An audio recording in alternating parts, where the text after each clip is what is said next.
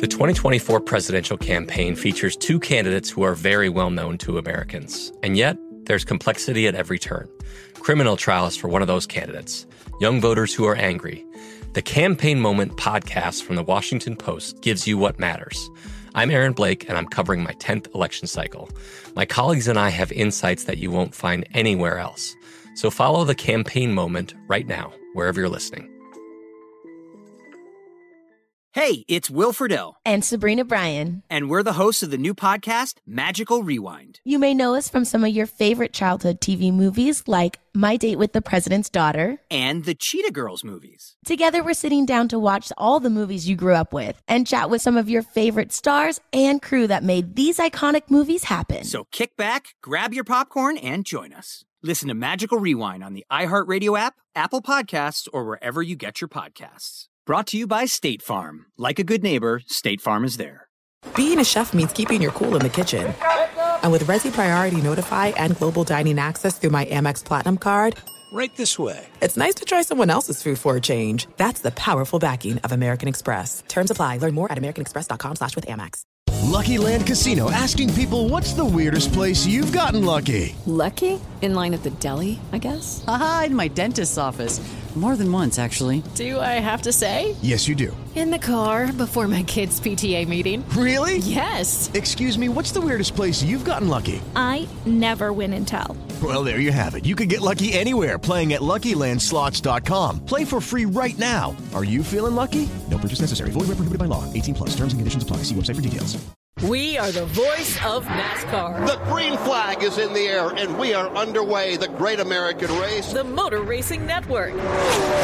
NASCAR Cup, Xfinity, and Craftsman Truck Series Racing live on your hometown radio station and MRN or NASCAR.com. Martinsville, Talladega, the Chicago Street Course. We have the side by side action and last lap passes for the win. Photo finishes. Ryan Blaney will win. The voice of NASCAR, the Motor Racing Network. You're listening to Fox Sports Radio. Radio. Boom! Doug Gottlieb Show, Fox Sports Radio, coming to you live and direct from the city of Angels. 877 996 6369 is the phone number. You can uh, hit us up on Twitter at Gottlieb Show, and uh, we will respond. 877 996 6369. Paging James Harden. James Harden to the basketball floor, please. It reminds you of of the like there are things from our childhood or early adulthood which you remember, and maybe you don't if you're not like me. Uh, Paging Dr. Freely, Dr. I. P. Freely. Right? Like things like so I don't know what happened last night. I would I'm gonna gander a bunch of guesses. I'm gonna put together logical explanations, but I have no idea what happened. First, let's give credit where it is due. Gregg Popovich and the San Antonio Spurs, they didn't win the game. They beat the Houston Rockets. Like you can win games and not beat the other team. But that was a no doubter by 39 points on the other team's home floor without your best player and without your longtime starting star point guard. Did I mention it was by 39 points? But the idea that James Harden is going to go down shooting nine threes, 11 shots, six turnovers, seven assists, only making two, like, that's it? Paging James Harden to the basketball floor. Where was he last night? Does the milk carton reference still work? A little, like, like, like, like, look, I hate to be the guy that tells you when your references are old, but most people who are listening to the Doug Gottlieb show on Fox Sports Radio, like slapshot references are too old. They just are. Animal House, a little bit too old. You may love Caddyshack, doesn't stand up past the test of time. Like, look, go back and look at the born on dates of those references that are a little bit late. Uh, I don't drink milk anymore. And when I do get milk for my kids, it sure as hell isn't a milk carton. So we don't have the missing on a milk carton. So I, I don't know. If we do, we do the um, what's the what's there's there's one healthy kind of milk or whatever, organic milk or whatever that is that is still carton style. But I don't ever remember them having somebody's face on it. The milk carton used to be reserved for when a child would go missing. It's funny these things that we. Um, it's funny that these references we use, which are really at the time they were actually cruel or scary, right? Like when you tell somebody to take the chill pill, like that actually goes back to the uh, what was the guy's name, John Jones, whatever, who uh, they they were the sect, they broke off, they lived in a foreign country, Jim Jones, right? And he had people all take a pill, they all killed themselves.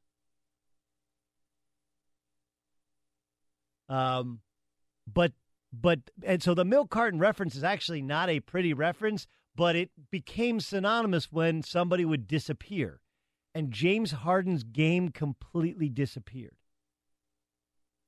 And look, I can tell you it happens. It does. It happens to the best of us. We have a bad game. We have a bad night. Sometimes you have a bad series. Like it can happen. The, the problem with it is severalfold. This is not the first time we've seen it from Harden. This was a team which was built around Harden, the whole offense. Their backs were against the wall. He didn't seem to show any sort of facial effect. He didn't seem to care. He seemed to be out of it, right?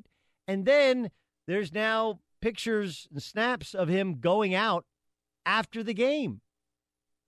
And I'm not some prude that goes like, "Hey man, you can't go have a beer after a long and tiring season is over." But you can't go have a beer at a club after a long tiring season's over when you're taking on a team that's seen as inferior because they don't have two of their best players, one of the MVP candidates on your own home floor. You lose by 39 points and you don't pee a drop. Like, what are you what are you doing? James Harden going out after last night's game was a lot like um, I don't necessarily even know if it was a, it, there. There is a certain Cam Newton, uh, Cam Newton to it, right? You remember, like Cam Newton not diving on the football in the Super Bowl down six, I thought was inexcusable. Uh, equally bad was his post game uh, Q and A press conference performance, to which he became really defensive and got up and left. But like the worst part of it to me was a couple of days later when in front of his own locker he like doubled down on it and said like why are people because that's losing quarterback like you answer all the questions. It's the idea that you had time to think about it. Anybody can miss a shot. Anybody can react poorly in a split second but when you have time to catch your breath and think about something and then you do something which can be viewed as arrogant or obtuse or shut off from reality or just flat out stupid, like that's when you're like, okay, there's something more here. Ben Affleck's character in um, Gone Girl. Did you guys see Gone Girl? Gone Girl will scare the hell. Gone Girl is the 21st century edition of. Um, oh man, there was a movie in the 80s uh, where it uh, where a guy has an affair. Michael Douglas has an affair, and the chick that he, the side chick goes psycho. Fatal Attraction. No, not Fatal Attraction. Not Fatal Attraction. Fatal Attraction is uh, there's another one that's that's before that. Yeah, there's another one that's b- before that. Scare the hell out of any dude. Gone Girl will scare the hell out of you. It just will. I don't want like I know it's been, but Ben Affleck plays this guy Nick Dunne. I've heard the book's better, but seriously, it's over in two and a half hours if you watch the movie. So uh, Nick's wife goes missing, and then they have him take a picture in front of her picture. And uh, he, for one split second, kind of smirks and smiles at the camera. And that's the picture that gets broadcast on all the news talk shows, right? It's like, I'm not saying you can't smile, that you can't live a life, but it just looks really, really, really bad. It's how we think. It's just how we think. But my takeaways are this this is why Oklahoma City traded him away. Like, if you want to look back historically, it's fair to say that Sam Presti made an awful trade in terms of having an MVP candidate in James Harden, who probably should have won at least two years ago, should have won the MVP. Probably this year could have and should have won the MVP this year. But to trade him away when you had three young burgeoning superstars and the trade they made wasn't good enough, and they held on to uh, Serge Ibaka and and forever had Kendrick Perkins. Like th- those guys, if you had those three, you could kind of figure it out. But if you remember back, he really struggled against Miami, and he when they didn't foul him, he was just a guy, and he seemed to shut it down. Like that's who James Harden has been. And they got really upset because when they were in Miami, even after losses, James Harden kept going out because that's what James Harden does. He likes to go out. You can go out. Uh, you can go out in the regular season. You can't go out and play out like Michael Jordan would go out and play. Michael Jordan come in and drop 55 against the Knicks after playing 18, 36 holes of golf. Like you can do it. You better play really well. And I'm not one of these guys that's like, uh, remember in high school when you lose a game, your high school coach wouldn't let you talk on the bus ride home? Like, come on, man. Are you serious? Here's the difference between talking on the bus ride home and going out after getting blasted by 39 by the Spurs at home who don't have Kawhi and don't have Tony Parker. I don't know if the Monstar stole his power. I don't know if he was concussed because he did get banged around in the previous game. I don't know if he was pouting uh, because of something somebody said to him. I've had a great teammate do that where a coach yelled at him and he shut down. I don't know if he was trying to prove a point and prove his value, much much like um, Kobe Bryant did against the Phoenix Suns. Remember when Kobe Bryant refused to shoot the ball against against Phoenix Suns? All right, fine, win without me. Like, I don't know, but I can venture a couple of guesses, and I would say that there is some precedent for it. Here's Mike D'Antoni. You lose Kawhi Leonard. I don't know if that psychologically our juices went down a little bit, but uh, you know you got Aldridge and Gasol. You got two All Stars out there still, so it's you know it was a battle, and uh, obviously the fifth game hurt us um, by not winning that one, put us where it was. But you know I don't have any reasons for why it happens other than you know like I said I just I'm proud of them. We'll look at it. We'll try to figure it out and, and try to get better. Here's the general manager of the Houston Rockets. Um, this was earlier today. This was earlier today. Daryl Daryl Morey said this uh, in regards to whether or not James Harden is to blame. To me, it's a joke to get on him because, you know, we're not where we are. You know, game five, there little people are down on him at the end of the game. Well, it's not even. We're down by ten without James. You know, yesterday you know, the, the guy who's hardest on James is James. I mean, he, you know, coach and I saw him briefly after, and we're gonna, you know, we wanted to give him some space, and we're gonna meet with him longer shortly. But can imagine, given all this blood, sweat, and tears he puts in, you know. I know everyone's disappointed, but he's he's number one. Yeah, look, you can you.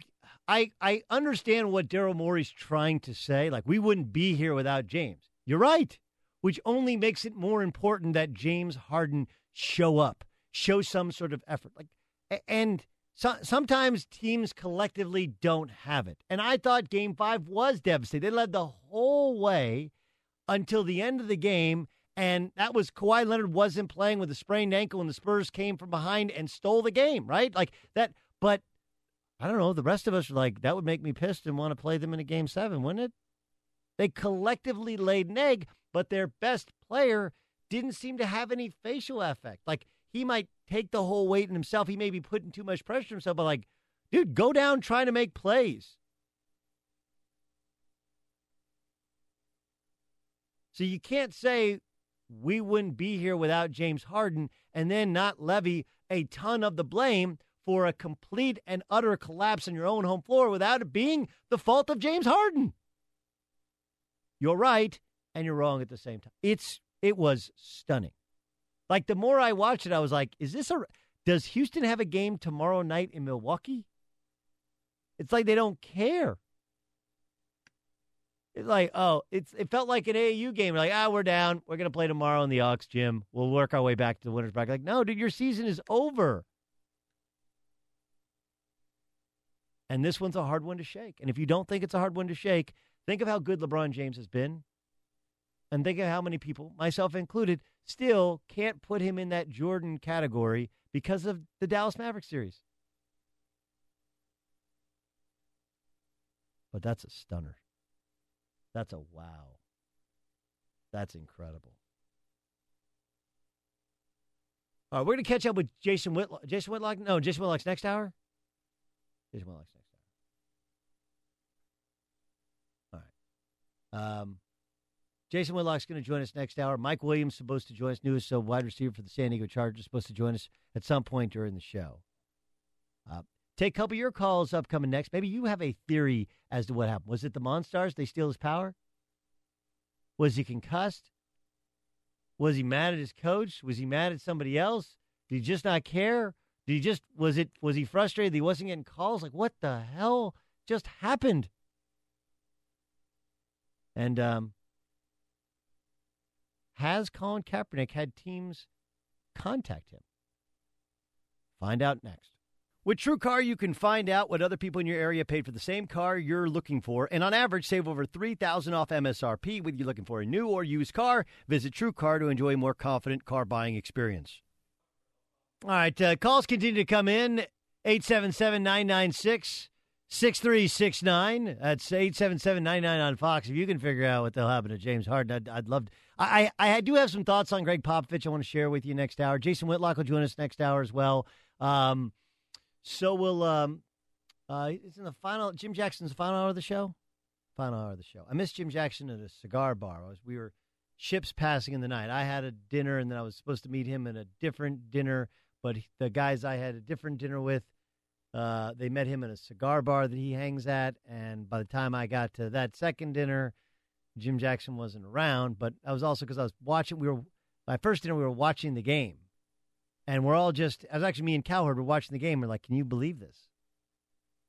And that's when Colin, he said earlier on the Colin Cowherd show, like, I thought he, he, he thought I quit, which I do think that there was, there was a port, a point there where he quit. But it was just the, the whole first quarter was, we're sitting there having, um, Arnold Palmer's. And we're like, dude, he, why isn't he shooting? Why is he being so passive? And I, and, like look things can snowball right? You can you can go into a game thinking i got to get everybody involved. I got to get everybody shots. I, you know i, I don't want to force it. And so you get to the end of the first quarter like okay well i haven't taken a field goal. Like all right i don't want to force it don't want to force it but i need to take some shots. And then he he wasn't getting the calls he normally get got and they threw some length at him at him. They made some adjustments to the way they were guarding him. And then there was nothing there Yes, Ramos. Do you think that Manu Ginobili block at the end of the last game had a little bit of a psychological effect on him? No. I don't. Th- I, would like to think no. I, I no. Like, dude, James, shoot or shoot, right? Shoot or shoot. Shoot or shoot. Yeah, right. Have you ever had, like, have you ever at the end of a game, being someone who played overseas in college basketball, at the end of a game, have you ever looked back at the game and gone, "What was I doing out yeah, there?" Yeah, no, yeah. Like, my, my think- last college game, I, I, we lost to Florida. I didn't make a shot. I just felt out of it. Like it was just completely out of rhythm, out of sorts. Like I get it, but I just, I guess I hold James Harden to a different standard. And like, I don't think like the whole idea, like, well, Kobe would have shot twenty five. Like, yeah, well, then he would have been awful right? Like, okay, but there's but there's a different there's there's a happy medium between 11 shots, two of 11, and John Starks, two of you know what one of 17 or two of 17 or whatever, and Kobe Bryant. Like, there's a there's a happy medium there. Now, look, there is a, a part to this which doesn't get discussed enough. So, do you guys understand? Does, when we say like it's analytics, like, do you understand what how they what they're looking for? Like, here's basically what analytics tell you. Okay, Analytics tell you that the best shot in basketball is a layup, right? Um, and then the, the the shot that creates the most points per possession is a three point shot, most notably a three point shot in the corner because it's a little bit closer than the other three point shots. And then, you know, a three point shot off a pass, you're more likely to make it as opposed to three point shot off the dribble. So if you can dribble in there and get it to a layup, great. If not, kick it out, shoot a three. If not, dribble in to try and get a layup. If not, kick it out, shoot a three. Like that's kind of the idea. And one of the, the, two shots that have gone by the wayside because analytics tell you analytics tell you that they're bad shots are mid-range jumpers right? Because they're harder than layups but they're worth fewer points than three-point shots. And usually they're off the dribble which makes them lower percentage. And post-up shots. Like a post-up shot great points per possession is like one is a great over under right and a post-up shot posting up is like 0.77 points per possession. In other words, it's an inefficient shot. That's why the Houston Rockets don't post anybody up. Now, part of it is personnel, and they didn't have Nene, who is a good post scorer, but they believe in layups or dunks or three point shots and nothing in between. But see, James Harden also wasn't getting the calls, the little nickel dime calls.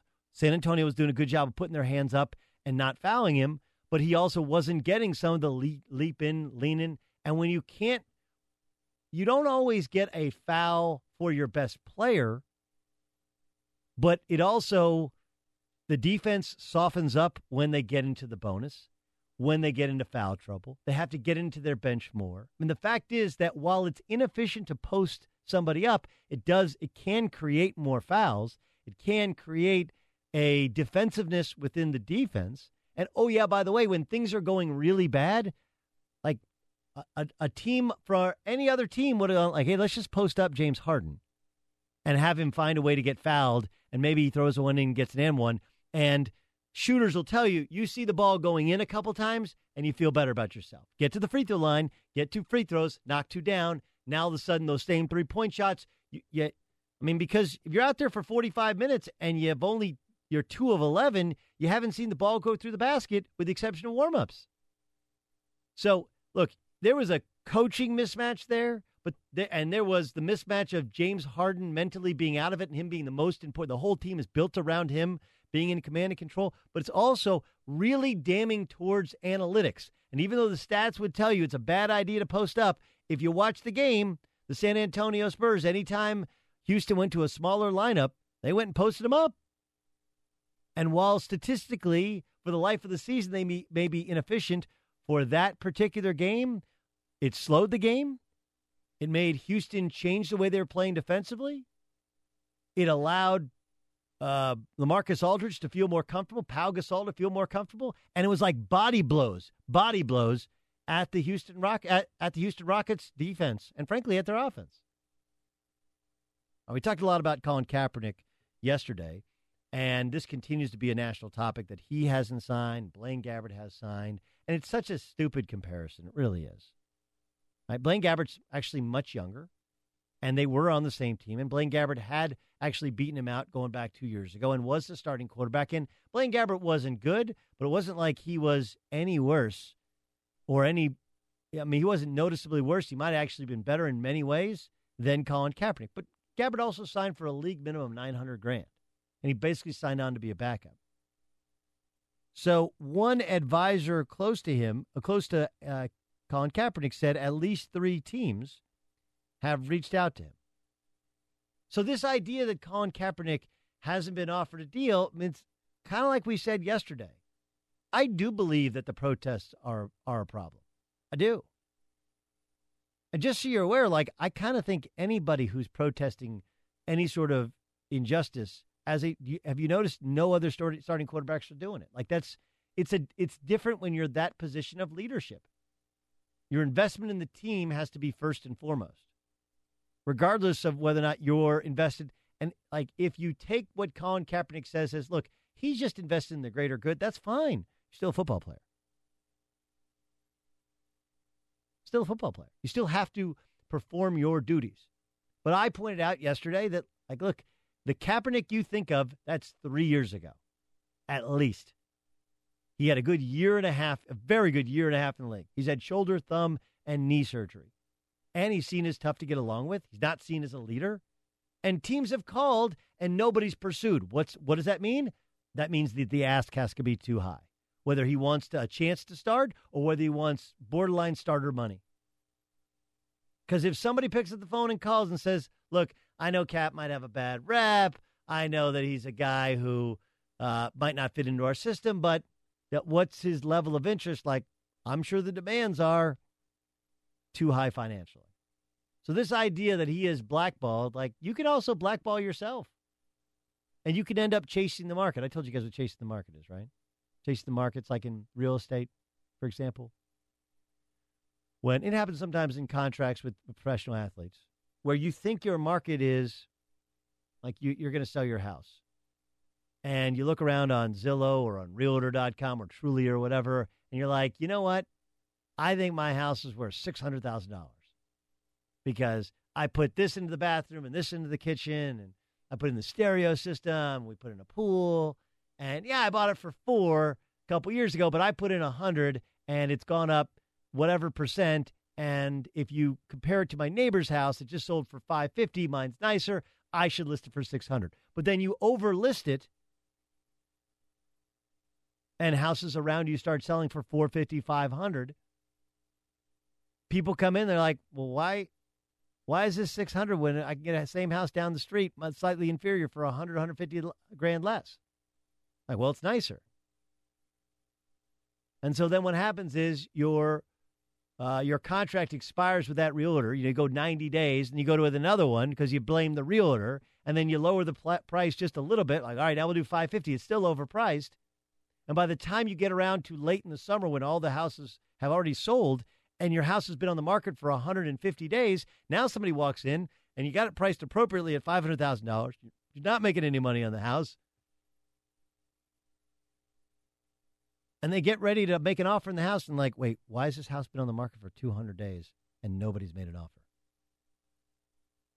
And even though there's nothing wrong with it, because you've chased the market down, because you initially overpriced it, you're going to end up taking way less than you want to because you initially overpriced it. That's what's going on with Kaepernick. Likely wanted borderline starter, high quality backup money.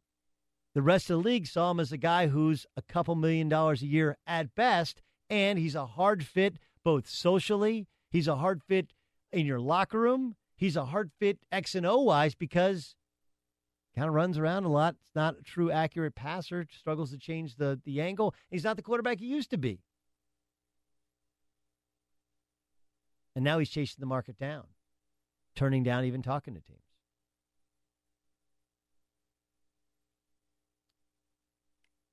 Doug Gottlieb Show, Fox Sports Radio. Um, I, I hate that some that there's one thing that generally has to happen for you to be considered great. And it's one of the most annoying things that I've been guilty of it. Everybody who ever covered or talked about sports has been guilty of it. And Gregg Popovich proved it to be a complete fallacy last night. We do some dumb things in sports radio and sports TV, right?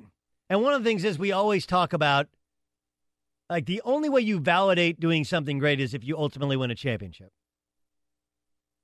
And that's dumb. It's, it's the dumbest thing we do as sports pundits that the only way to validate greatness is to win a championship. Now, look, Gregg Popovich's greatness as a coach has been validated because he's won championships. I'm not trying to invalidate it. But what he did last night, in many ways, should validate that he's a great coach, even more so than the championships. Like, like I, I played for Eddie Sutton at Oklahoma State. Okay. Eddie Sutton took Arkansas to the Final Four. He took Oklahoma State to the Final Four. He won over 800 games. He's the only coach in college basketball history to win 800 Division One games and not be in the Basketball Hall of Fame. And, and I would I would venture to guess that as a four-time finalist, one he'll eventually get in, but two, the logical reason, like Kaepernick, like what's the reason he's not? People haven't put him in. Part would be the alcoholism. You know, he had an issue at Kentucky with the NCAA, the alcoholism, and he didn't win a national championship. Like those are three. Now look, like the idea that he's the first coach to ever break any rules at Kentucky, and I could I could take the I could defend my coach's honor and say he wasn't named in uh, any of the the NCAA findings, but like, look, he wasn't the first, and he sure as hell wasn't the last coach at Kentucky that knew some things that were going on that shouldn't have been going on. And oh yeah, by the way, there are several coaches. Jerry Tarkanian's in the Hall of Fame.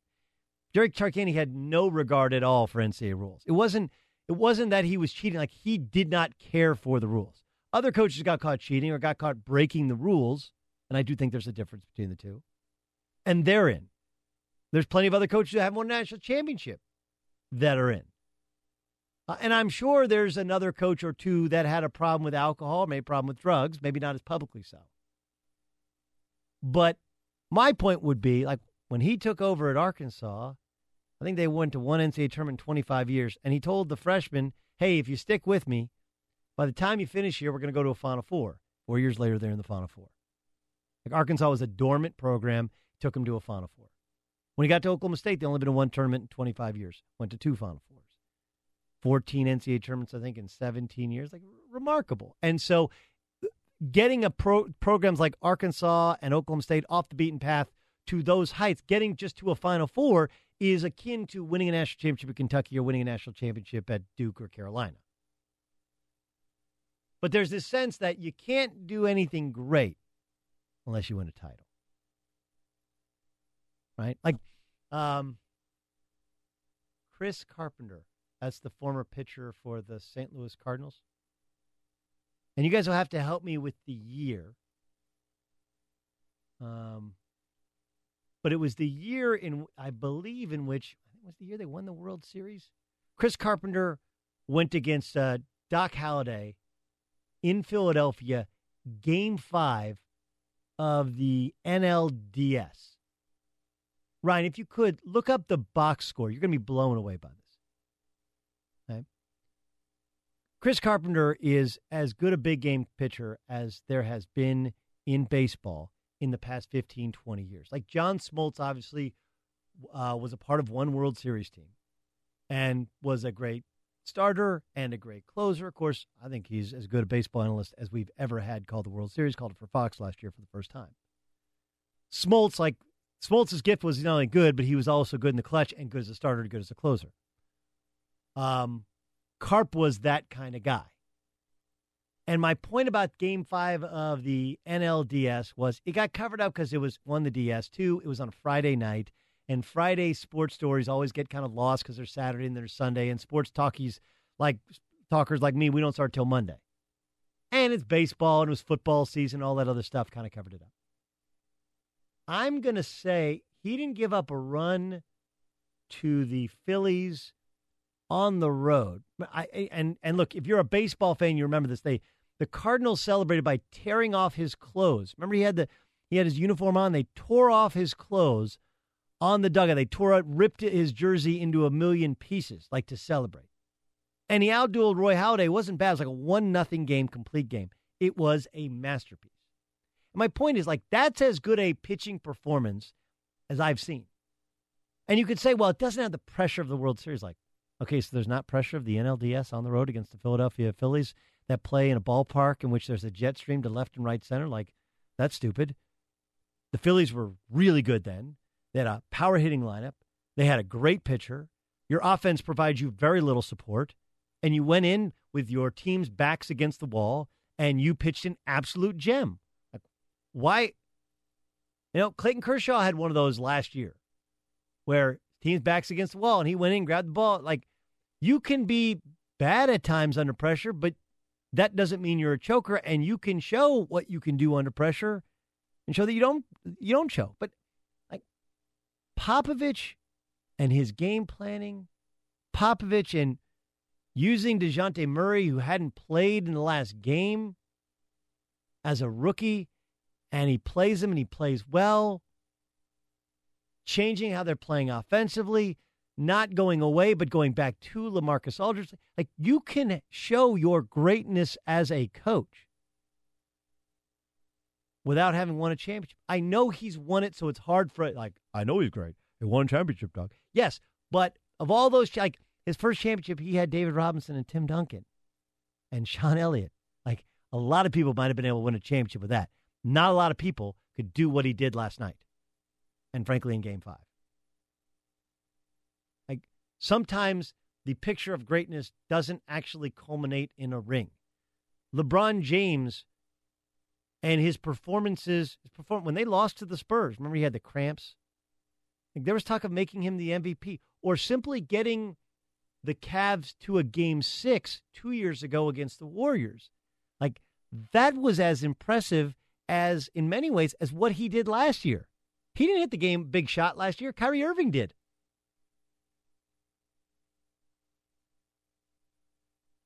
But we, we have this thing in our heads to which, unless it culminates in a championship, it's not great. It's just really good. When anybody who knows anything about sports would tell you, and especially know anything about basketball, tell you, you don't have your best player, you don't have your point guard against a really good, really talented team that plays a polar opposite style of the one in which you want to play. It's not just winning a game at home, to go on the road and beat them by 39 points, to take the heart of a star player to where it feels like everybody watched, like, dude, he just quit in front of us. He said no más. He waved, he threw the towel in. That's great. And the Spurs are going to lose to the Warriors. Doesn't diminish the greatness of the accomplishment of the last two games. And last night, if anything, validates the greatness of Popovich, regardless of the championship rings that he already has or he still may earn. All right, we have a new game that we found in our sack. Uh, plus, Mike Williams is going to join us top of the hour. Jason Whitlock will join us next hour as well. We've got a fully packed show. Our new game is called Guess Who. I have no idea what it. I, I, I think I know what it is. Maybe it's Guess What? Guess Who? You'll find out what it is next. Happy Friday to you, Doug Gottlieb Show, Fox Sports Radio.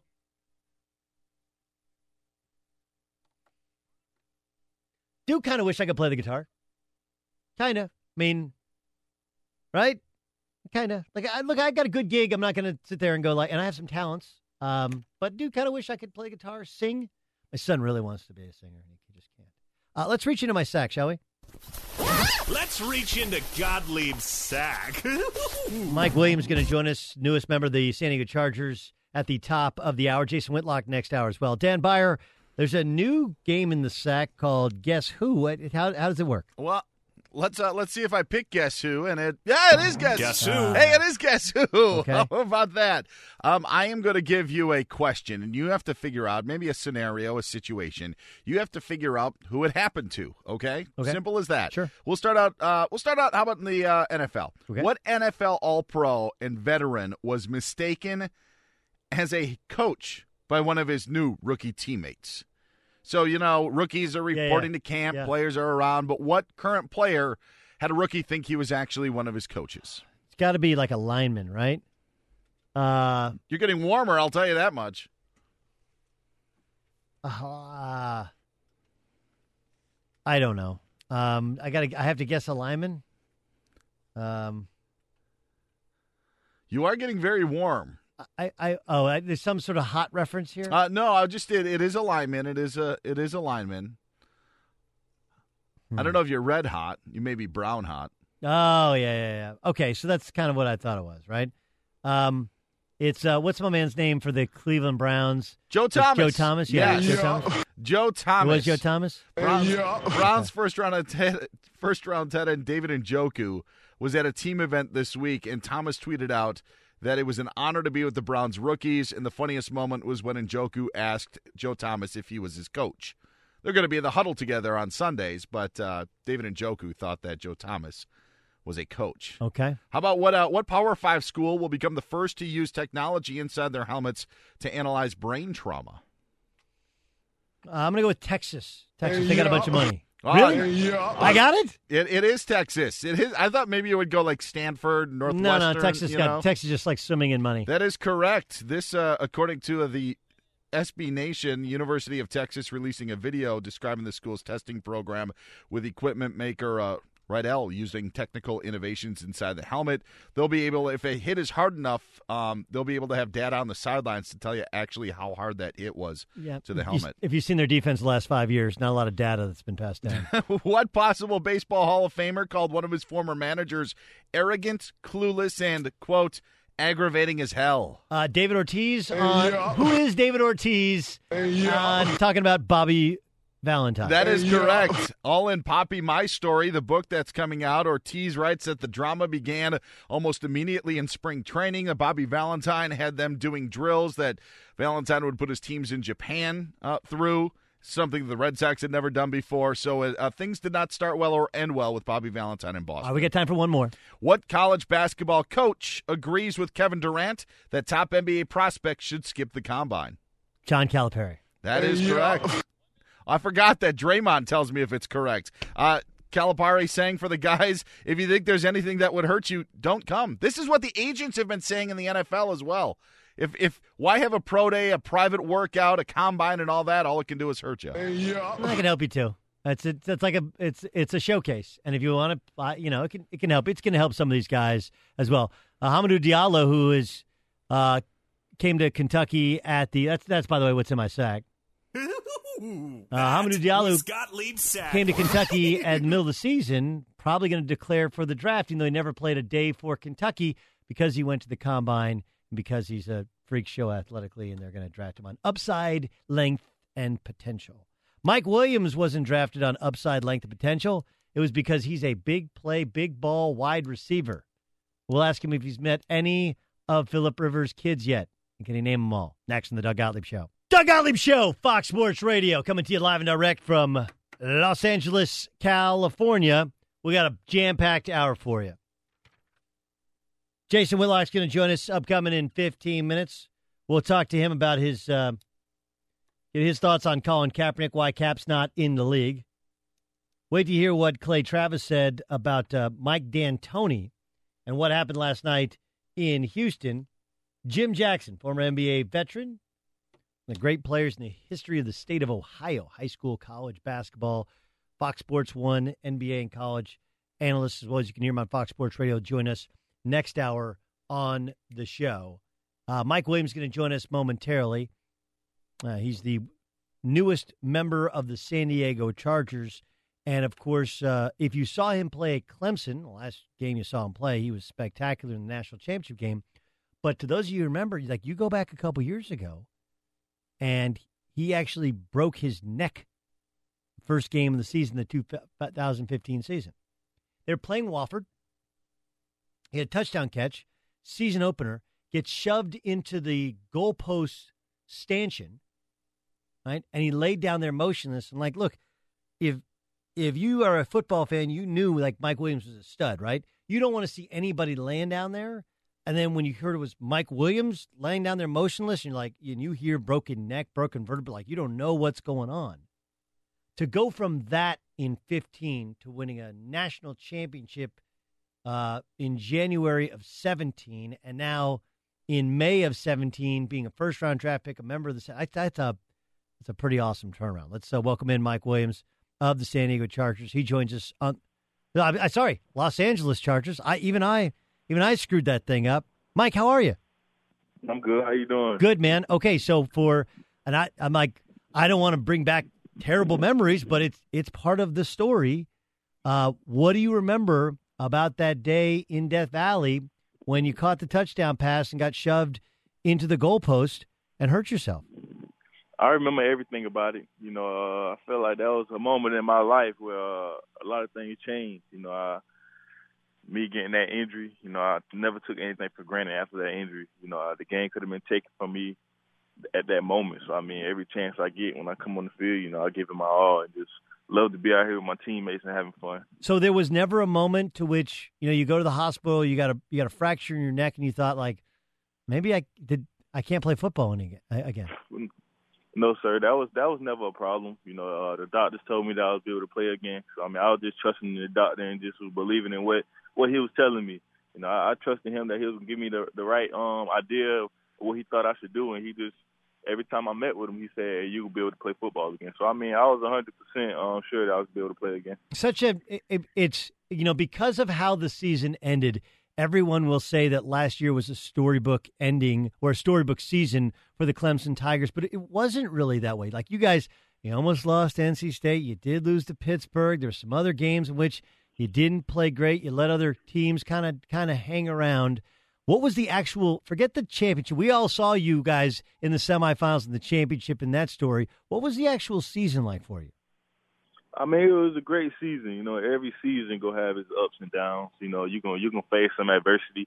You know, we faced some adversity. You know, you had a close game against NC State, like you said, lost the pit game. You know, losing when we lost the pit game. You know, the seniors just brought the team together and said we we didn't want to uh, have that feeling again. You know, uh, finish with the same record we had last year. We just won our last game. You know, our goal was to win our last game, and we did that. Won um was national champ. So it was a pretty good season for us, and we uh, had a great time celebrating it. All right, I want to I play for you something that Dabo Swinney said after the national championship game in regards to a colleague of ours, Colin Cowherd. Take a listen. The guy that called us a fraud. Ask Alabama for a fraud. Was his name Colin Cowherd? Ask him. I don't never met him. Don't know him. Ask him if if we're Alabama for a fraud. Ask Ohio State if we're a fraud. Ask Oklahoma if we're a fraud. The only fraud is that guy because he he didn't do his homework. I hope y'all print that. All right, so it it does lend uh, lend us to believe that at least Dabo does. What about you? Did you guys watch all the shows? Did you guys listen to all the conversation about your team, about your team story, um, and whether or not you belonged in the college football playoff before you actually got in? No, sir. We didn't watch any of that. I mean, Coach Swinney, uh, we don't even use social media or any of that during the season just because of guys like that. You know, Coach Swinney wanted to focus on um, only the things that we can control. We can't control uh, how that dude feel. I mean, he said we was a fraud. I mean, we knew we was a great team. You know, we just wanted to go out there and show everybody else that, and we just wanted to go out there and beat Alabama because we felt like they was the best, and we needed to beat those guys just to prove a point. When did you know the Chargers were going to pick you? Uh, when I got that phone call. you, you had no. You had. I mean, did you have a sense? Did you?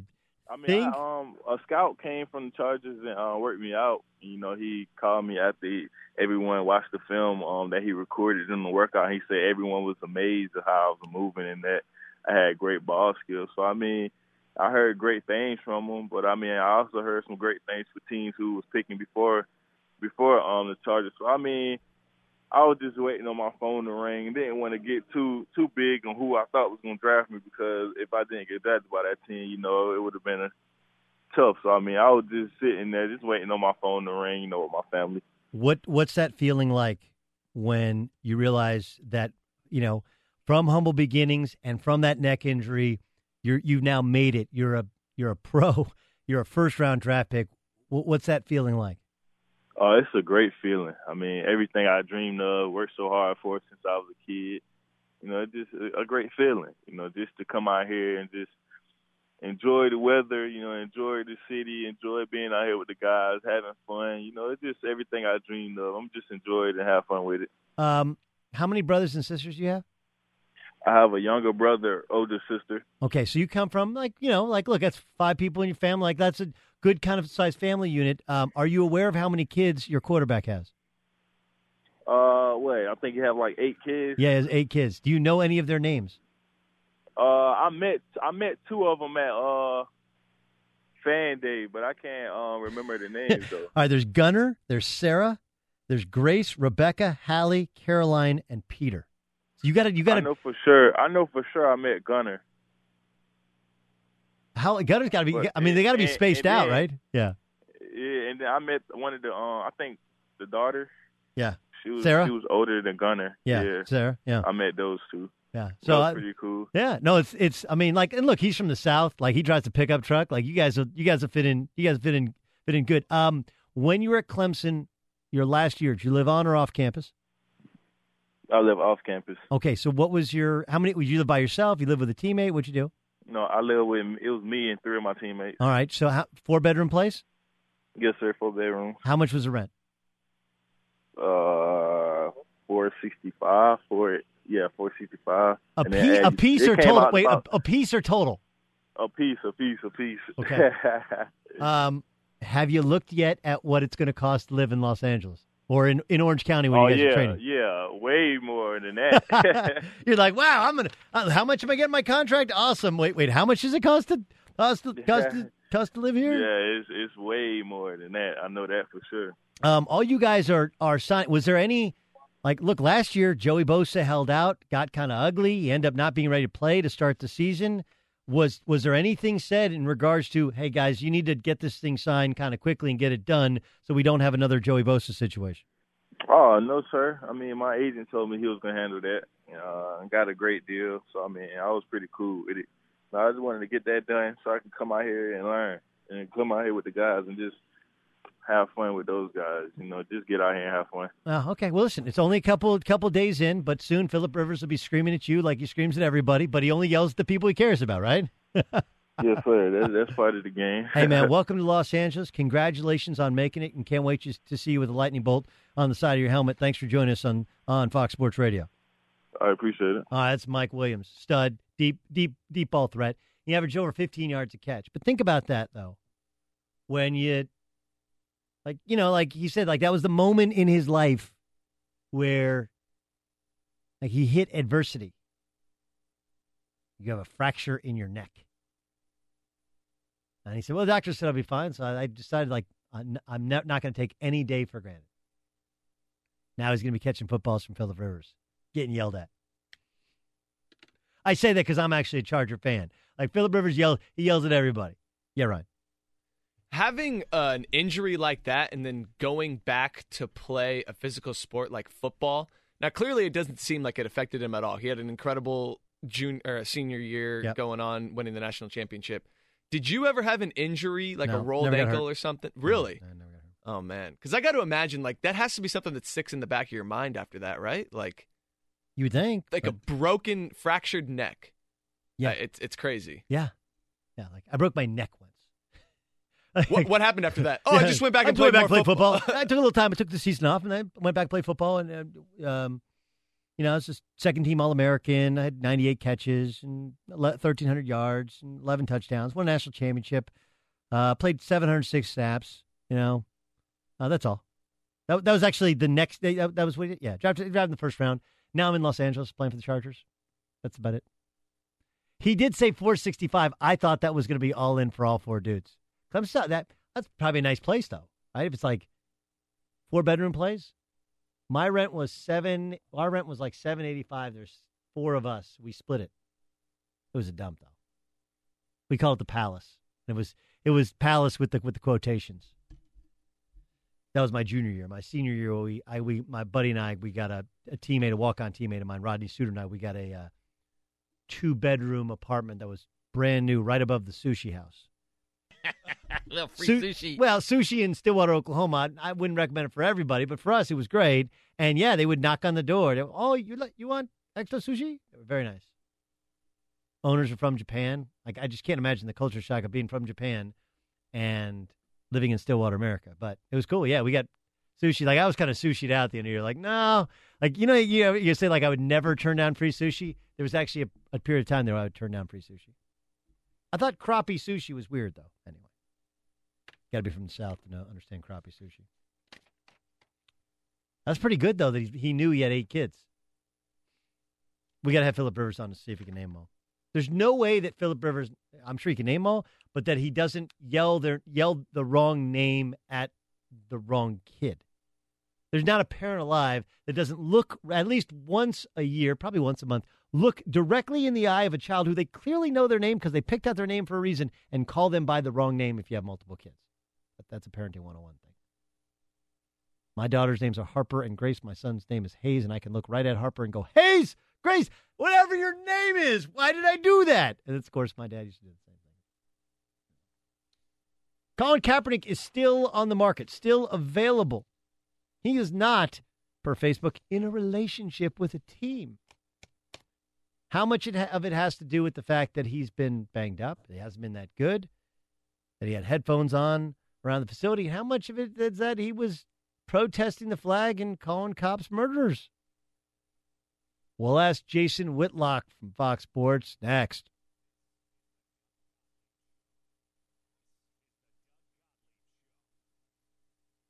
With TrueCar, you can find out what other people in your area paid for the same car you're looking for, and on average, save over 3000 off MSRP.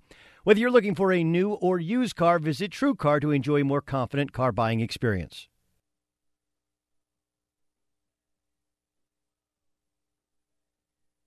Doug Gottlieb Show rolls on Fox Sports Radio. All right, I just got word that he's going to hang out with us here for about 20 minutes. Um, I really enjoy being part of uh, his TV show. It's called Speak for Yourself. It's on Fox Sports One. They're they're dark today, uh, but most every weekday afternoon, every weekday afternoon at five o'clock Eastern time, two o'clock Pacific time. Jason Whitlock, Colin Cowherd, and usually some other guest debaters. But it's not necessarily debate; they discuss all the topics of the day. And Jason Whitlock from Fox Sports joins us now on the Doug Gottlieb Show. Jay, how are you? Very good. How are you? Good, man. Can you figure out what the hell happened to James Harden last night? No, I, I literally. What's your theory?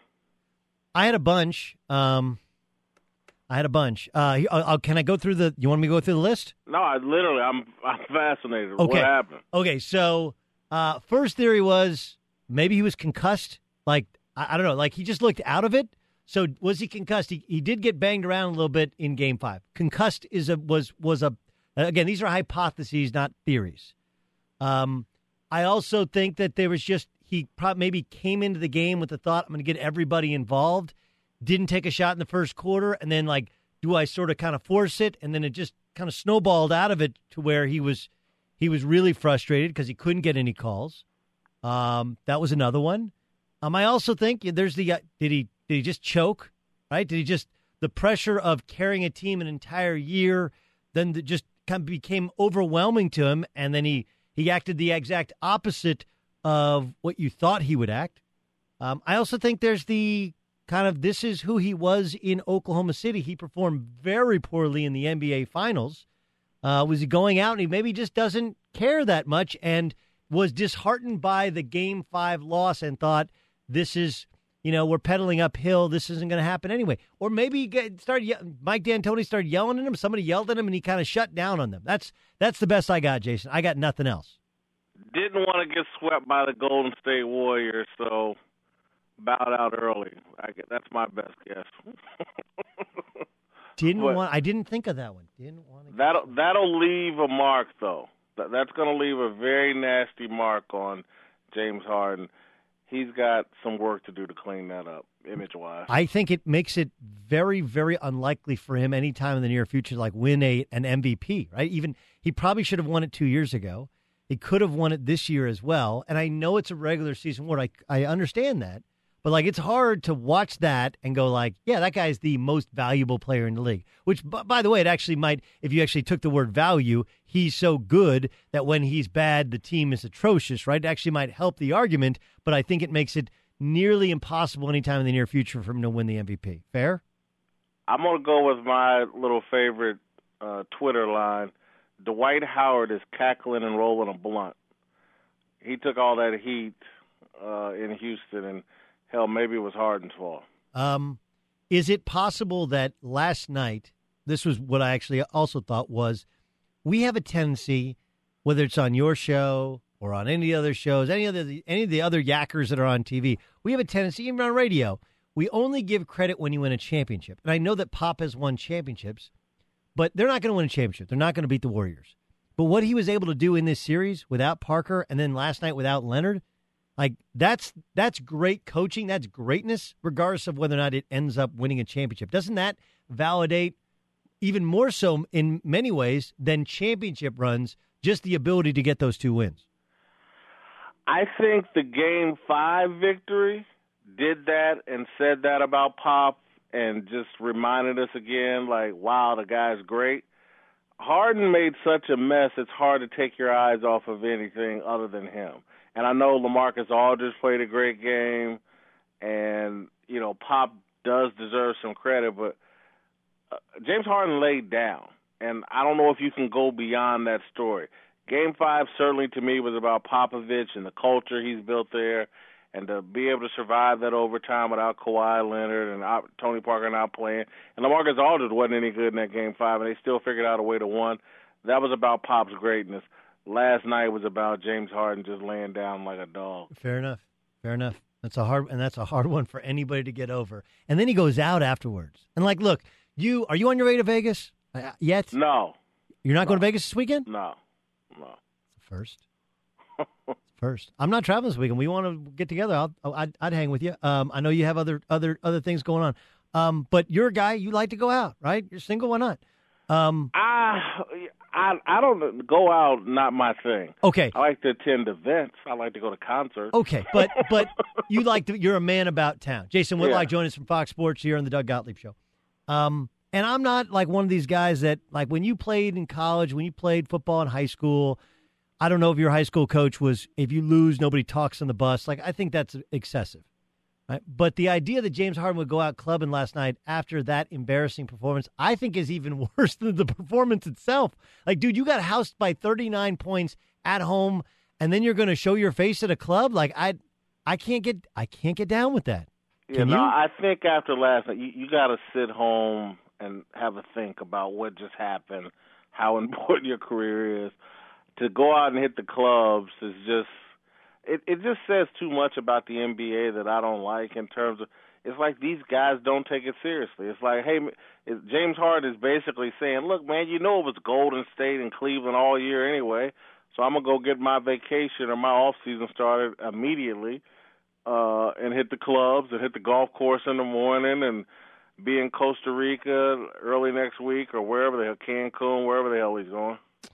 Uh, all right. The, the other reason I wanted to have you on was this Colin Kaepernick stuff. I, I have my own thoughts and theories and opinions as to why he hasn't been picked up. I do think some of it is the political stuff. I don't think it's all of it. Why do you think Colin Kaepernick's still in the market? Uh, because his talent doesn't justify the publicity and media circus that accompanies his very limited talent.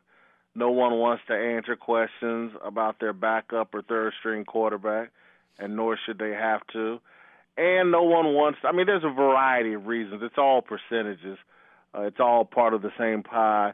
But you don't want to invite a guy into your locker room at that position who's, particularly at that position, who's not all into football because he clearly isn't.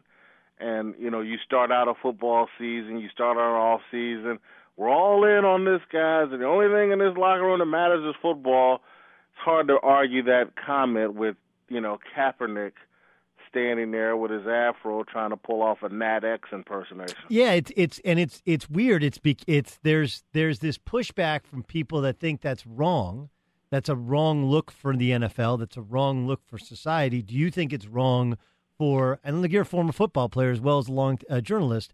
Do you think it's it, it's wrong for the NFL to not have a guy as a backup who is who creates this sort of social awareness? Well, I think most people who have played athletics understand the culture and understand what football and and uh, look all all coaches at all levels want everybody all in. And so I think most people that understand the culture of sports get it. There's a lot of people in our business who don't remotely understand the culture of sports. There's a lot of people in our business that are motivated by Twitter popularity and they're just trying to build a following and the more they cast Colin Kaepernick as a victim of racism, the more their Twitter following goes up and their retweets and likes go up. It's just a game. It's a dishonest game, but and it's a game that you know the media has empowered uh, because you got so many executives that are clueless that can't look beyond someone's retweets and followings, and you know want to go with that little rigged up game of that proves who's relevant and who has a voice and whatnot. And it's a joke, you know. I, I I'm not trying to beat up on anybody, but I, I think the false reality of Twitter and social media is being proven every day. And a big example was, you know, Bill Simmons, guy, very talented guy, five million Twitter followers, couldn't get 200,000 people to watch his TV show, and they're fo- they're called followers, where they don't follow very far, and you know, so it Twitter is a false reality that's driving so many people in the media, and so it's very hard to have an honest discussion because so many people are thinking about what comes out of their mouth and how does it land on social media rather than what comes out of my mouth. Is this truthful? Is it accurate i'm looking at people that know better. I got in a big dispute with mike florio today. He's followed the nfl long enough. They're acting like how come teams aren't calling kaepernick? As if he doesn't have an agent whose job it is to call teams. And that's how when you're not one of the great players seen as a starter, seen as a difference maker between Super Bowl and you know not maybe win the Super Bowl, your agent has to get on the phone and work teams. Right. And find you, up find you, a, well, find you a job. That's what. By the way, that's what an agent for. That's what an Yeah. agent- like, like, uh, you know, you pick Aaron Rodgers doesn't need an agent. Like, Right. He doesn't need one. You need one when you're a backup who used to be a starter. Who three years ago you were one of the bright up and coming stars, and you've had surgeries. You ha- you've had a falling out with an organization with a couple of different coaches. Then you had all the all the missteps last year and the and then and the politics like that's when you actually need an agent to pick up the phone and oh yeah by the way you have to find a way to get people who you were were in the locker room with you when you were good who believe in you be the rabbi in the room the problem is that Harbaugh would might be maybe the only guy and he's in college he's not in the pros so I I completely agree with you um well, go ahead. just let's go a step further, just on how dishonest and unrealistic the conversation is. Kaepernick, as it become as it relates to the conversation about race, he's radioactive right now. He he is at the forefront of the conversation about race in sports. There's a lot of coaches that justifiably and executives that don't want to be anywhere near that. There's like I I can't win there. Holy cow! So if you bring Kaepernick in and have a conversation with him, can you trust him not to repeat it to his buddies in the media and the people in the media he's working constantly? That he won't repeat it and something that you said won't be taken out of context and used to hang you with.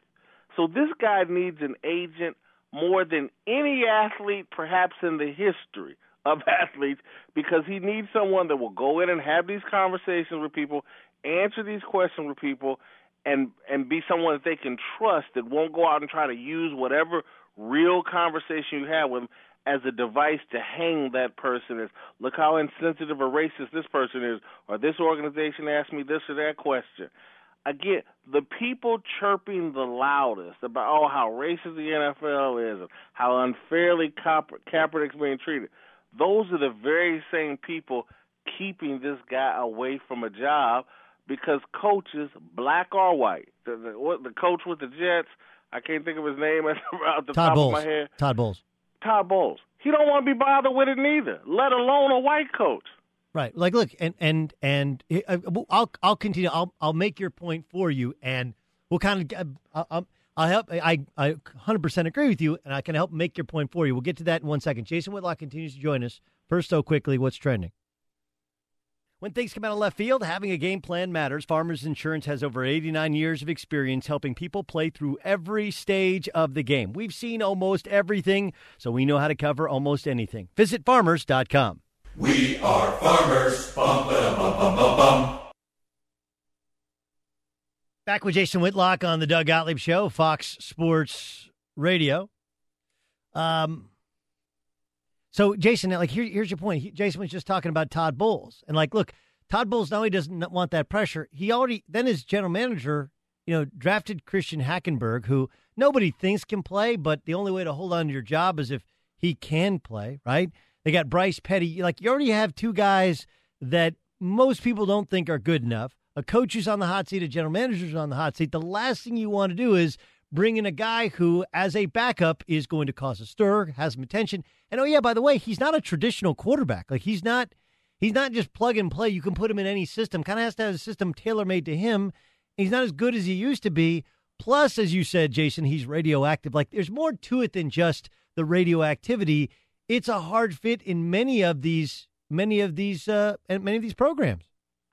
Hundred percent. Like I said, there's a pie and there's percentages to all of this. But I, I'm listening to people make Brock Osweiler. He's on a team, and, and I'm like, well, hold on. Or Houston made that mistake on him. They spent all that money, and now he's with Cleveland or whatever. I'm like, well, hold on, man. If you cut Brock Osweiler, you're gonna get slammed in Houston. Oh, you blew all that money on him. But no one's gonna question your personal integrity. Right. No one's gonna say, "Hey, you were a racist for cutting Brock Osweiler." And there's nothing you. It's like Chip Kelly. Like Chip Kelly was called a racist by LeSean McCoy, right? And Yeah. there's there's not there's as a white person, I can tell you there's not there's no real defense. I can say like I'm super comfortable around black people. At least I think I am, and I I don't. I don't carry any grudge against somebody because they're black. I, I, I don't consider myself a racist. But once you put that out there, like there's, I can't really defend it. Like, there's nothing I can say to change your mind. It's a black person calling a white person racist. Like it's, it's an indefensible comment that that is uh, that would happen to whatever coach or general manager or president or owner that would ultimately cut him. It. I'm just saying the whole thing is like a guy going into a nightclub and he can't get a phone number from any woman.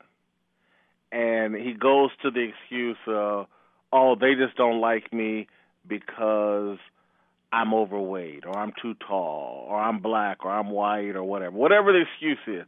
And none of his friends will say, hey man, you know you haven't showered in three days and your body odor is off the charts right now. Maybe that's why no one's hollering at you. And that's what someone needs to tell Kaepernick, man. Shaun King, the guy from the New York Daily News, all these other race hustlers that he's running around with, that their body odor keeping NFL teams completely away from. And someone needs to be honest with the dude. As long as this is the crowd you're going to run with, your BO is so bad, they're not touching you, man, because it's too dangerous. That that die is cast. I don't even think of, yeah, I don't, I don't think there's any changing from it now. And then, as you know, once you're out of the league, you're kind of out of the league. You're out of sight. You're out of mind. League starts, and and you're and you're gone. And that's and then people move on. People move on to the to the next. There's one. a current NFL head coach. I'm not going to put a name on it. I'm not going to say the relationship, but some teams wouldn't touch him for several years because he was too tight with a reporter that they didn't trust or like. There was a controversial NFL reporter that this coach is very tight with, and there were a lot of NFL teams like, nope, not touching him. The baggage of that reporter that he's tight with, and the sensational articles that could go up about our team, we ain't touching him. And so these sorts of political things go on all the time. It's all it's not as simple as oh he threw 16 touchdowns, only had four interceptions. There's a whole big package that goes along with getting any deal. With getting look, I mean you're talking to a guy who knows it from my own experience as a journalist. My point of view, being middle of the road, now labeled conservative, right. makes me off limits to a lot of media outlets. They just ain't having it. You you can't be an independent black voice in the media and just get hired wherever the hell you want to anymore. I'm willing to accept that that I don't fit in everywhere. And so there's only certain organizations that will even consider me. And even those organizations have people within the organization that would prefer that I preach the liberal dogma that all black people in the media must preach uh, in order to be employed.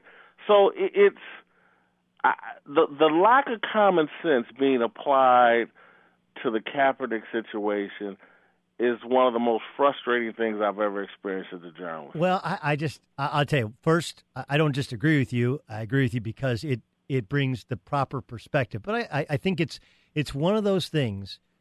You said it earlier, talking about how people don't understand locker room culture. It's one of the one of the reasons that I, I like working with you is because as a former football player, you understand the business of athletics, right? And so many people, one, the Kaepernick story brings in mainstream media that doesn't normally cover sports, so they don't know how it works. And then it also exposes that even sports media, many of them weren't jocks or many of them haven't been in real business, like journalism isn't real business.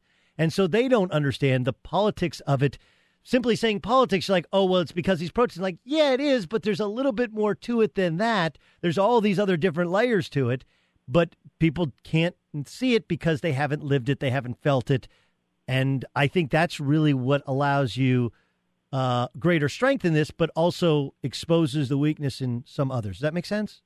A hundred percent. But you know, look, and football and sports operate at a more efficient, fair level than other professions. But again, they're not perfect.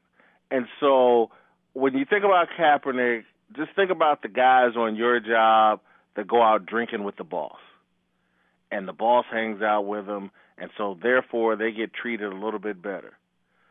That's some of the issue Kaepernick is doing. I'm not talking about his protest. I'm just talking about he doesn't fit in. Inter- he only plays one system, so he, he's not anybody that knows anything about Kaepernick and is being honest knows this guy isn't some playbook guru. He's not going to help your starting quarterback prepare. He's not going to see things in the coverages and in the game plan and be a guy like, like a Chase Daniel loves to prepare. Loves Yep. when he's with Drew Brees, he'll sit in the QB room and help him break down stuff, and he might see things Drew Brees doesn't see. That adds to his value as the backup quarterback. Kaep ain't one of them guys. Nope. Kaep's about Kaep. And that, and about Kaep. Kaep is a guy. Now, look, if your team is built around social activism and doing stuff that lands well on Twitter, Kaep's perfect for your team. He will help you get involved with all the right charity things that bring you great PR over social media. But unfortunately, they're playing football in the NFL, and he's not that good at it to justify bringing him on with all these other issues. And his last three coaches, last three seasons, have all been fired. Not all Yeah, his that- fault. That's, that's not good. That's that's that, that's not good. Have a great weekend. Um, sorry you're not going to Vegas. Know it's your favorite favorite No, town to go no, no, no. I'm good. I need you need a break sometime. Right, I'm gonna holler at you. All right, holler at me. See you, Jason. All Jason Whitlock, Fox Sports. Speak for yourself. Uh, that was awesome. That was, by the way, like listening on. That's what my phone conversations with Jason are usually like too. Meander a little bit, but great points. You're like, well, I just kind of learned something. I learned something, and I we we agree. Like it's the way of saying it. it's like is the protesting the reason why, but it's not because totally of the protest. Like there's it's a there's a lot to it, and frankly, I I can't say I can't say I blame people. Can't say I blame people. What did the Fox say? Clay Travis had an interesting take on who's to blame for last night's Rockets debacle. And wait to hear what Colin Cowherd had to say about James Harden last night. That's next. The Doug Gottlieb Show is brought to you by TrueCar. When you're ready to buy a new or used car, visit TrueCar to enjoy a more confident car buying experience. Doug Gottlieb Show, Fox Sports Radio. My thanks to Jason Whitlock, Mike Williams. Awesome hour so far. Um, you know what? Let's uh let's figure out uh, what the Fox said earlier. And now, I love our national radio lineup. Uh, I love Kookie Clay Travis because he takes a different perspective on many of the topics that we tackle. We're all trying to figure out what happened last night with the Rockets. Here's Clay's perspective. I think this is one of those situations where you have to look at Mike D'Antoni and say, what in the world happened here? When your team comes out and plays like this and loses by 39 points, it's evidence of your lack of control over the locker room. I don't know what D'Antoni said to James Harden. I don't know what he said to everybody else in that locker room, but that team shouldn't be capable of showing up in game six at home and losing by that margin. And I'm not a guy who is immediately going to go to coaching, but I think every now and then you see a performance that is so bad that if I were an owner, I would say, okay, what's going on here? Yeah, look, I think it's fair to say they no showed. I think it's fair to say he takes some of the blame. And it, it would also be fair to say that D'Antoni's system has not won the playoffs. But that was a no show by the players. Now, in terms of motivation, like part of it is the NBA thing, which is has always been really hard for me to understand, which is NBA coaches they they they know you can't go to the whip all the time. But he didn't go to the whip. He just like everybody else in that team decided to kind of take it, and there's nothing that they could do to change it. Here's Colin Cowherd. Last night, James Harden quit. He quit. When Nene went down for Houston, James Harden realized driving to the arena for the rest of the series, bro, it's it's my it, this is me now. James Harden that point forward was never the same.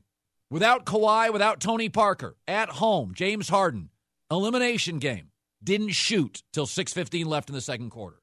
We have a pattern now, over and over and over, when the team really, really says, dude, Nene's down. Okay, this is your series. He doesn't like it. I do think we have a pattern. I think part of the pattern also goes back to when he was in Oklahoma City and he didn't play well in the NBA Finals. Um, all of those previous patterns pale in comparison to what we saw last night. Like, I would like to think that when your back's against the wall and there's the opportunity of of Kawhi Leonard not being not playing in last night's game, that there would be an extra attention to it, an extra energy, and more passion. That whole team looked like they had a game tonight, and now there's no games the rest of the season. I do think at some point that he quit, but I don't think he quit before the game began. I I I think it it just snowballed. And I would guess that he started out with the best of intentions, which are look, I'm going to try and get everybody involved, get that floor spread, because I know when it comes to winning time, I'm going to take over. And when he tried to downshift himself, he simply could not do it. Couldn't get the calls, couldn't make the shots, didn't feel right. And then when they're down 30, then he did, in fact, quit. Uh, every day we play What Did the Fox Say? That's uh, what was said earlier on Fox Sports Radio. Tonight is Wizards versus Celtics. Game six. What do all the previous elimination games this season tell us about the Wizards' chances? You won't believe it even after I tell you it. It's upcoming next in the Doug Gottlieb Show, Fox Sports Radio. Doug Gottlieb Show, Fox Sports Radio. Coming to you from the City of Angels.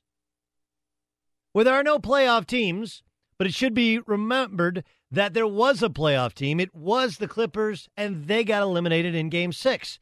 While that may lead you to believe that the Clippers are somehow some exception, they're actually the rule. Welcome into the Doug Gottlieb Show. Hope you had a great week, right? Like, if you're like, what happened this week? Uh, what happened this week? Um, let's see here. Hmm. In sports, James Harden and the Rockets took a dump, right? That's that's what that was. They took a dump last night. I mean, that was awful. Awful. Unrecoverable, definitely this season and for seasons to come. Awful. Um, that happened. Golden State eliminated Utah and did so in spectacular fashion. Uh, hockey, we got our conference finals decided, right? The Capitals lost. I know, I know. You've heard that before. I told you I actually recorded that seven years ago, and it works every year. The Washington Capitals lost early in the playoffs. But maybe what's most interesting is what happened last night and happened in Salt Lake City and happened in LA and happened in Indiana and happened in Portland and happened in Memphis and happened in Atlanta and happened in Chicago and happened in Toronto too. The Wizards play the Celtics tonight. This has been a series dominated by home teams. Home teams win every game. And you know the cliche in the NBA is, right? Series doesn't start till the road team wins a game. Road team wins the night, series over. It's actually the opposite um, if what's past is what, what, what past is precedent, right? Uh, if you look at this, this is crazy. Home teams are 0 and 10 in elimination games in the NBA playoffs this season. Not one. Not one team has been at home facing elimination and won a game. Not won the series, not won two games, not won a single game. That's kind of stunning, right?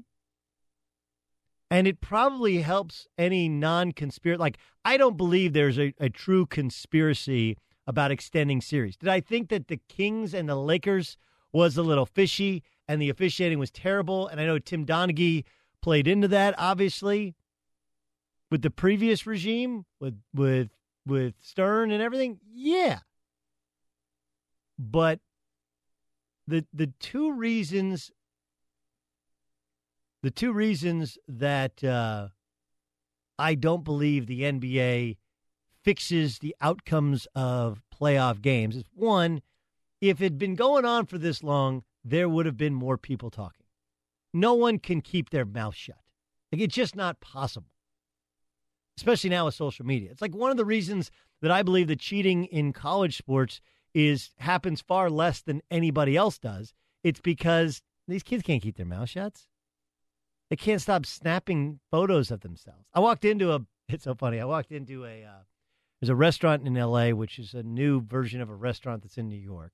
And the restaurant in New York, like I don't really understand how anybody goes there. It's called Catch. It's in the meatpacking district in New York.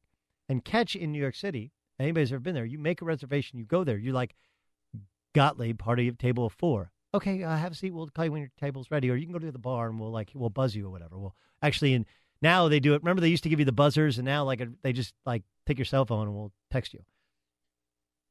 We waited for an hour and a half. We were there 15 minutes early, and then an hour and a half after table. And, Like that's like normal. Like, well, you know, catches about the scene. Like I kind of thought it was a restaurant. Kind of thought it was about the food. Like I'm okay looking at beautiful people walking around, but I'm much better at looking at beautiful people walking around when I have food in front of me for the people that I brought to dinner. Anyway, so I walked in. There's a Catch LA, and it's on Melrose. Is that is that West Hollywood? I, I don't know my area. I'm not LA. I'm more Orange County. I think it was West Hollywood. And uh, so, buddy mine invited me there last night. I, I, I walk in, and it was perfect. Like I, I literally walked, maitre d, told the maitre d, "Hey, I'm looking for the pump table." They told me they're gonna take me back there. And as I walk in, and it's like a rooftop restaurant. It's really neat. And so part of it is open air, part of it is covered. There's like two girls taking selfies and doing the fish face thing. And I was like, this is perfect LA, right? Like you can't go 30 seconds without seeing somebody take a selfie. The kids, it can't stop snapping. Yesterday we had a we know we had a potential jumper on the roof. So yesterday the show ends. And I look out and uh, our boss Scott Shapiro is in here. Uh, a couple of people from sales is in here. Uh, Ryan comes in here. Ryan Music, who's the producer of this show. And we're walking in, and they start taping off outside of the building. And there's fire truck upon fire truck upon fire truck upon. We're like, wow, is there a fire? And they're like, you can't leave the building. Oh, okay. There's a jumper on your roof and then we turn on the local news and there's somebody who had, it was a woman. You guys do i was I, my intuition was correct by the way. They're like it's not a woman. What woman jumps? And she did not jump. They saved her. Uh, which leads me to a couple of different thoughts that i want to share with you in one second. Um anyway i'm sure i was going with the jumper thing what was I going with the jumper thing? I wanted to share that story. no clue. I wanted to share what I was going with the, with the jumper story. You were at the, eating food at some place. I was eating food. Yeah. Well, it was all like only in like L.A. things that you Right. see, Oh, right? okay. L.A. things that you see. Like I saw somebody potentially jumping off a roof. I haven't seen. There's got to be a car chase today, and walk into a restaurant and people are taking selfies, doing a fish face thing. It works, I guess. Yeah. So I don't. But the the the greatest thing to help anybody who's anti conspiracy theory, the NBA wants the series to go longer. Is well, if that's the case, how come how come not one of these teams facing elimination have even won a game? The NBA is not ricking these games. They can't. There's that big a disparity. Cleveland won in four. Golden State four. They won in four twice. Golden State won in four twice. Um. Now Boston won in six. It didn't go seven. Oh, and 10. That's craziness. Now, about the jumper who did not jump. Okay, I, I have a I have a lot of different thoughts that kind of cross my mind here. I'm happy that she didn't jump. That's the first thing. Not just because she's alive, but th- that would be sc- scarring to anybody, and and frankly that she's alive, right? Um, but doesn't she have to disclose that to people? Like how long? I don't know what the statute of limitations is on having to disclose that to people, but in a relationship, how early on do you have to disclose it and don't you have to disclose it and do you have to disclose it for the rest of your life? Music, what do you think? Oh man. Like she comes like she probably went to get some mental health care right afterwards, you know, they they took her to the hospital. You gotta It- wait. You gotta wait. That's like down the road. Okay, but like if you if she she walks into the gym next week, right? She's she's down, she's working out at 24-hour fitness and a friend of hers like, "Hey, where you been? I haven't seen you like a week." Oh, I just I, you know, she didn't have to say it then. But if you start dating somebody, Right. at some point, like you're like not That's a six months in kind of thing. six months in, hey, I once upon a time I was on the top Yeah, 'cause of that's a like an story- intimate thing. 32, 32 story building. Yeah, because that's like an intimate thing that you have to know that this is on about to be like a real relationship before it's not like, hey, we've been on two dates. By the way, almost the jumped way. off a building, and you know basically how that. What's the craziest thing you almost did? What's the craziest thing you've ever done? Well, I don't know, crazy, but I was up Have you ever been bungee jumping? Yeah, Without me a- too. without a- almost without a cord. without a cord. Without a cord. No, that's something you can't you can't share it for a while. But you have to share it at some point, Ramos, right? Like you can't that one can't, you can't take to the grave with you. That one you can't go to the grave. I just what I'm just like what if she's in a relationship? You know? Well, where hey, how you been? Like does that come up? It has to come up, right? Uh, you know, I, I had a bad day. How bad a day? Well, I was up on top of a 30 story, 32 story building thinking about uh, jumping off. Happy that she didn't jump. I'm legitimately happy. And it, it is one of those things to which none of us, I believe, could wrap our heads around being so depressed that you would get to that level, which only speaks to that her mind wasn't working correctly and processing things accurately. And it, like, I'm a, a big proponent of mental health care. Like, talk to somebody because these problems are temporary and that is a permanent solution to a temporary problem. It just is. But they are problems nonetheless, but it's something that you can can be adjusted within the wiring of your brain. And there are professionals that do that. And the reason that you can't understand is because your brain is hopefully processing information and even depression better than hers is, but that doesn't mean that she's not fixable. Man, was that scary stuff. We did have a conversation about ways to go. I, I, don't, I don't think that that makes it a for air. That doesn't. That, No, we are That's not a not that. not for not for air discussion. Not for. Um. So, popular um, thought would be, your back's up against the wall, and you're gonna you're gonna win a game. You're gonna force a seven, but like, dude, ten out of ten, that's a trend. But I still think the entire sports world is reacting not to the fact that the Rockets lost. Right? There wasn't a lot of buy-in to the Rocket style long term. Uh, it's the it's the context of it. It's the Rockets lost and Kawhi Leonard didn't play. It's the Rocket lost and Tony Parker was was hurt. It's the Rockets lost and James Harden looked completely out of it. What's bigger, the Rockets losing or Pop finding a way to get it done? I would say that to me, the the way in which Harden looked disinterested, looked disheartened, I think is bigger. Uh, The basketball guy in me says that this is as good a win as Gregg Popovich has ever had. It's not just that he won on the road in an elimination game. He won on the road in an elimination game without his best player, without his longtime point guard against a really good team and a really good team at home. Um, but I don't think historically anyone's going to point to that game. We don't do that. It's a flaw in how we cover sports, right? I'm telling you how we in the media are flawed.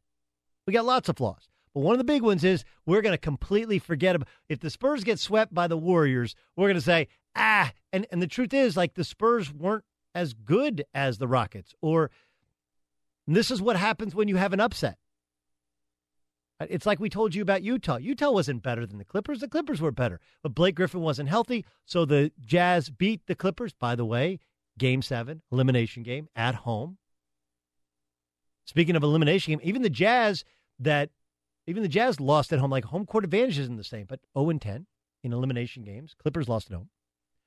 But the, one of the reasons the Jazz looked so inept was one, they were hurt, and two, they weren't really as good as the Clippers. And so when you have an upset, sometimes it makes the next series look like a far greater disparity than it should have been. I think the Popovich win is bigger than the Harden disaster, but everybody's going to remember the Harden disaster and the Harden no show and and Mike D'Antoni's team once again coming up small, more so than they are what Gregg Popovich did. Also because Gregg Popovich has had better wins in terms of winning a championship. We'll ask Jim Jackson, of course, played in the league, starred in the league, has his thoughts. What happened to James Harden? What happened? Find out next. Doug Gottlieb Show is brought to you by TrueCar. When you're ready to buy a new or used car, visit TrueCar to enjoy a more confident car buying experience. Go to TrueCar.com. Doug Gottlieb Show, Fox Sports Radio. Jim Jackson is our guest. I missed him at a cigar bar last night, which I heard it's like his cigar bar. That's what I heard. Jim, is that right? JJ, did I? Is that What's your up? cigar bar? Well, it's not mine, but it might as well be as much as I'm there. I mean, where I was, I was hoping you would come by, man. You know. I thought you were going to dinner, so I thought I was going to meet you at dinner. They're like, no, he's No. always at the cigar bar. You can't get him out of the cigar bar. Nah, nah. Uh, He wanted to go. You know, your boys, the Pumps, they wanted to go to catch and be in the scene. It was a scene. Us. A lot yeah, of self, I- lot yeah, of lot I'm of selfies. Uh, Yeah, a lot of a lot of selfies. there was an NBA. Listen, I won't give away his name. There was an NBA All Star who was who was there. I can tell you off the air because I just, I, you know, it wouldn't be fair to quote him without asking him if I could quote him. Right. Um, and I heard he was there, and I I went up and I was like, "Hey, man, what happened tonight?" He's like, "I don't know. I I can't figure it out." Like I, and I was like, "Do you know something about like Harden and the rest of the team and Harden and D'Antoni's?" Like, "No, I don't know anything." Like. Like he's he just no showed. Well, you look, you were in this league for 14 years. You know it as Yeah. well as anybody. What happened last night to James Harden? Well, I I don't know why. No, let's go back to Game Five because he didn't play well that game, and coming into Game Six, I thought it'd be something. But it, this body language didn't look good. But th- let, let me back up a little bit in regards to who in the situation here with Harden. Keep in mind, you know, back a couple of years ago, 2015, I think it was, he didn't play well when he really needed to step up. And, and that's why I tell people this all the time. Everybody, uh, I put him on a lot of teams. Everybody wants to be the man. Everybody wants to be the LeBron James, the head honcho. But a lot of people can't carry that burden. A lot of people can't come through despite having the game. Doug, you've been around enough to know James Harden can play. But in the critical moments when I need you to win games, when I need you to pull off a playoff series, you may not be shooting well, but I need you to figure out how to get us to win. It's only a few guys that are playing the game now and that have played the game that can do that. And James Harden, once again, showed us he's great during the regular season. He's great through maybe the first round. But when I need him to win one or two games, I just haven't seen it yet where I can depend on him to pull my my team through. Is that is that fixable? I, you are who you are, but here, here's the thing that it, that that doesn't help. I, I, played on 12 teams. Okay, I had an opportunity, Doug, to play against to play for three Hall of Fame coaches: Pat Riley, Larry Brown, and Phil Jackson. Okay, some very good coaches in Jeff Van Gundy and Rick Adelman, and the rest were good. I'm gonna put Mike D'Antoni in the good category. Great person, great personality, love him to death. But as far as a coach, the problem is the when I got to Phoenix in January of 2000, uh, 2005, I think it was, we're watching film after a game. Defense was terrible. He corrected a little bit, but he didn't make guys accountable. He didn't get on them and say, no, this is what you have to do. Some bad shots, some turnovers. So what happens is you don't discipline yourself and you start to create these bad habits, and guess when they show up? Playoffs. When you play San Antonio Right. in a seven game series. And I knew back then in January that we weren't going to beat San Antonio in seven games because we haven't had the discipline and we haven't had the work, the right um, um, things in place for us to be eight, the right winning habits to be in place to win a seven game series. And you saw it show up again, once again, with the Houston Rockets. So I'm going to blame Mike D'Antoni as well in regards to how he prepares or maybe lack of preparing his team to win against a more seasoned and disciplined team like San Antonio. Jim Jackson, 14 year NBA vet, course, college and uh, pro analyst for Fox Sports and Fox Sports Radio, joining us in the Doug Gottlieb Show on Fox Sports Radio. Okay, so help me out with this. I mentioned you were out, you got your kind of uh, cigar bar where you're the big celeb and everybody comes and kisses the ring in in uh, in West Los Angeles. And uh, but like, look, you're a grown man. You've always handled your business the right way. Uh, Right. I, I I I wonder about Harden went out after last night's game, and like, look, I'm not one of these you can't you can lose and not go out, but the way in which they lo- lost at home, like I don't know, kind of feels like there's a disc. You don't have to you don't have to cry when you lose, but how do you go out when you get embarrassed like that? Do you think it looks it should look as bad as me as a fan thinks it looks? Well, yes, because if you're Ryan Anderson, maybe Patrick Beverley, Trevor Ariza, they don't care. They don't care if they see you.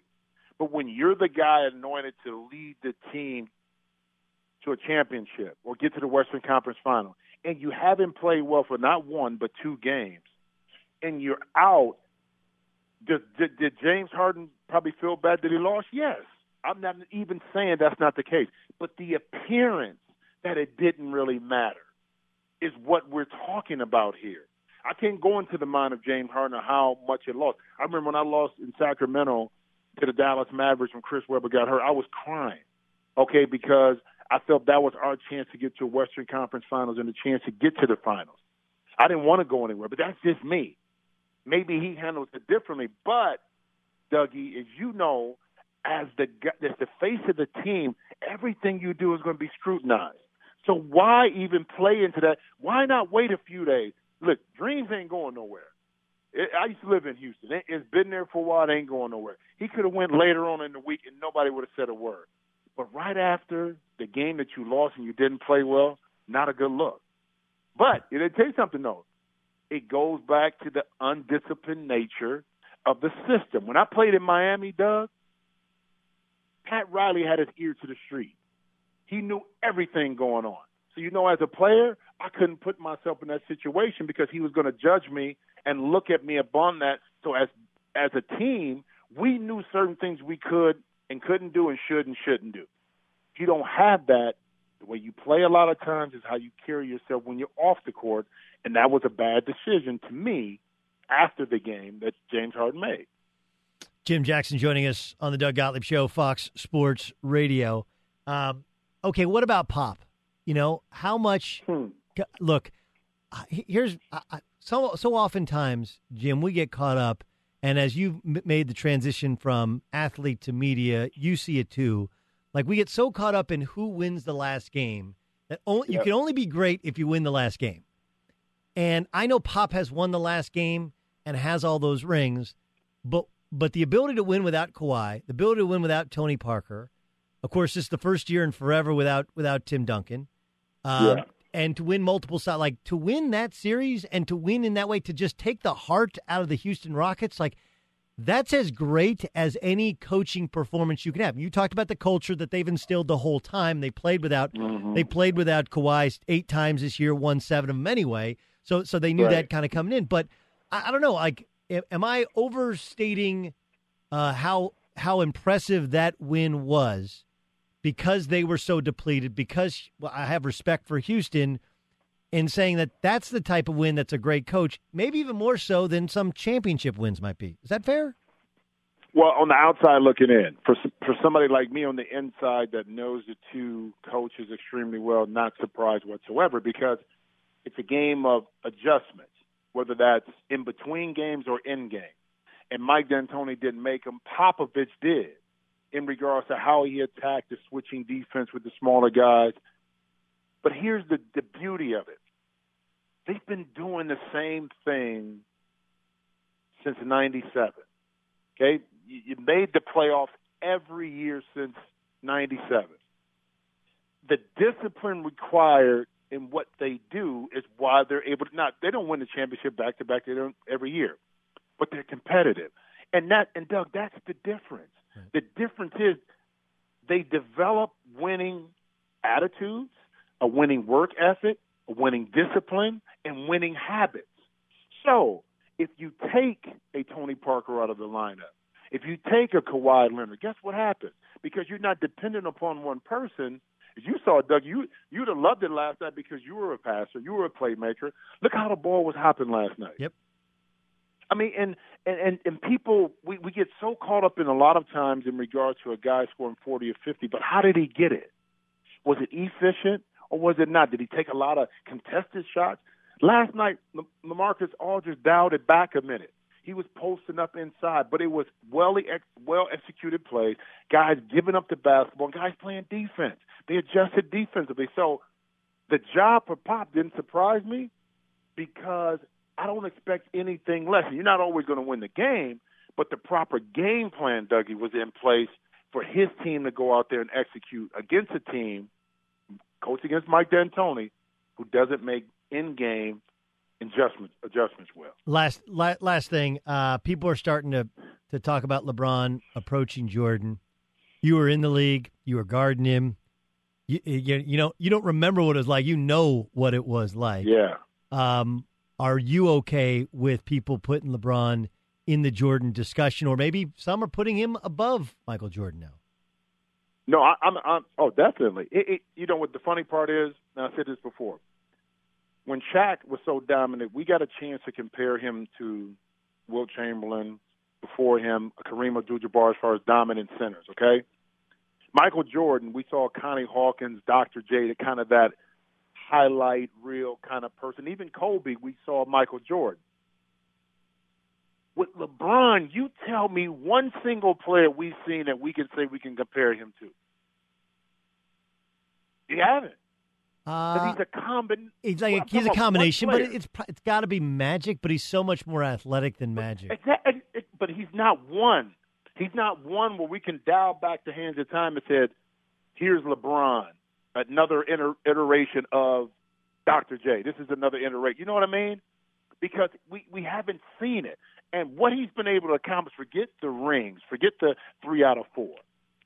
Look at what he's doing at age 32 and 14 years. And they're going to say, well, Eastern Conference, he has nobody to play against. Well, that's not his fault.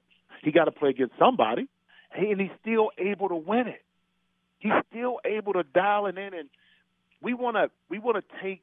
I, I always say, don't take greatness for granted, and that's what we're doing with LeBron. And when he's gone and out of the league, we're going to appreciate what he was able to do. And again, other people have revisionist revisionist memories. I played against Michael. I was there. I mean, the GOAT. But LeBron, let me tell you something. When this thing is all said and done, forget about how many championships. What he's been able to accomplish, I'm going to put him right up there. Above him? I'm not going to say above him. It may be 1A and 1A period. 1A. It's, it's hard because I because Michael attacked differently. Michael was a really good post-up player, good pull-up player off the dribble. LeBron doesn't have those two in his games, yep. but LeBron rebounds better and passes better. So they're different yep. in what they do. You know, so but he's definitely in the conversation. Hey man, have a great weekend. Uh, look forward to. I'll see you at the c- c- cigar bar very soon. I appreciate you joining us on. Come Fox on, Sports brother. You better. I'm bringing. I'm bringing. I will. Jim Jackson joining us. Still, still, he and Harold Deane, two best arms in the history of college basketball. Like any kid who ever grew up watching college basketball was like in the gym, like I got to get arms like Jim Jackson. I got to get arms like Harold Deane played at, at Virginia Gym at, at Ohio State. He's awesome. All right, quickly, let's find out what's trending.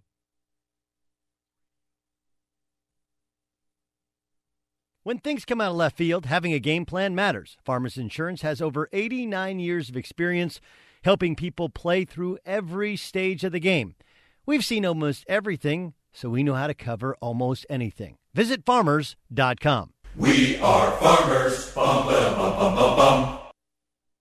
The crazy thing about Jim Jackson, who just joined us on Fox Sports Radio, is that uh, Jim Jackson's a little bit older than me, right? I, I grew up watching him play uh, at Ohio State. My dad's an Ohio State alum. And uh, uh, they had a point guard, Jay Burson, before he got there, who was a stud. Then Jim Jackson was the first two time Mr. Basketball in the state of Ohio. And, of course, a superstar when he was at Ohio State. Crazy thing about it is, like, I. I, I look. I think I look fairly young for my age, but like Jim Jackson looks the same age or younger than me. he looks exactly the same as when he played. It's crazy, crazy, crazy, crazy. All right, let's get you updated on uh, some stories you may have missed, some things that you may have let pass by, but as you're getting ready for your weekend, you want to know. We call it the press. The press.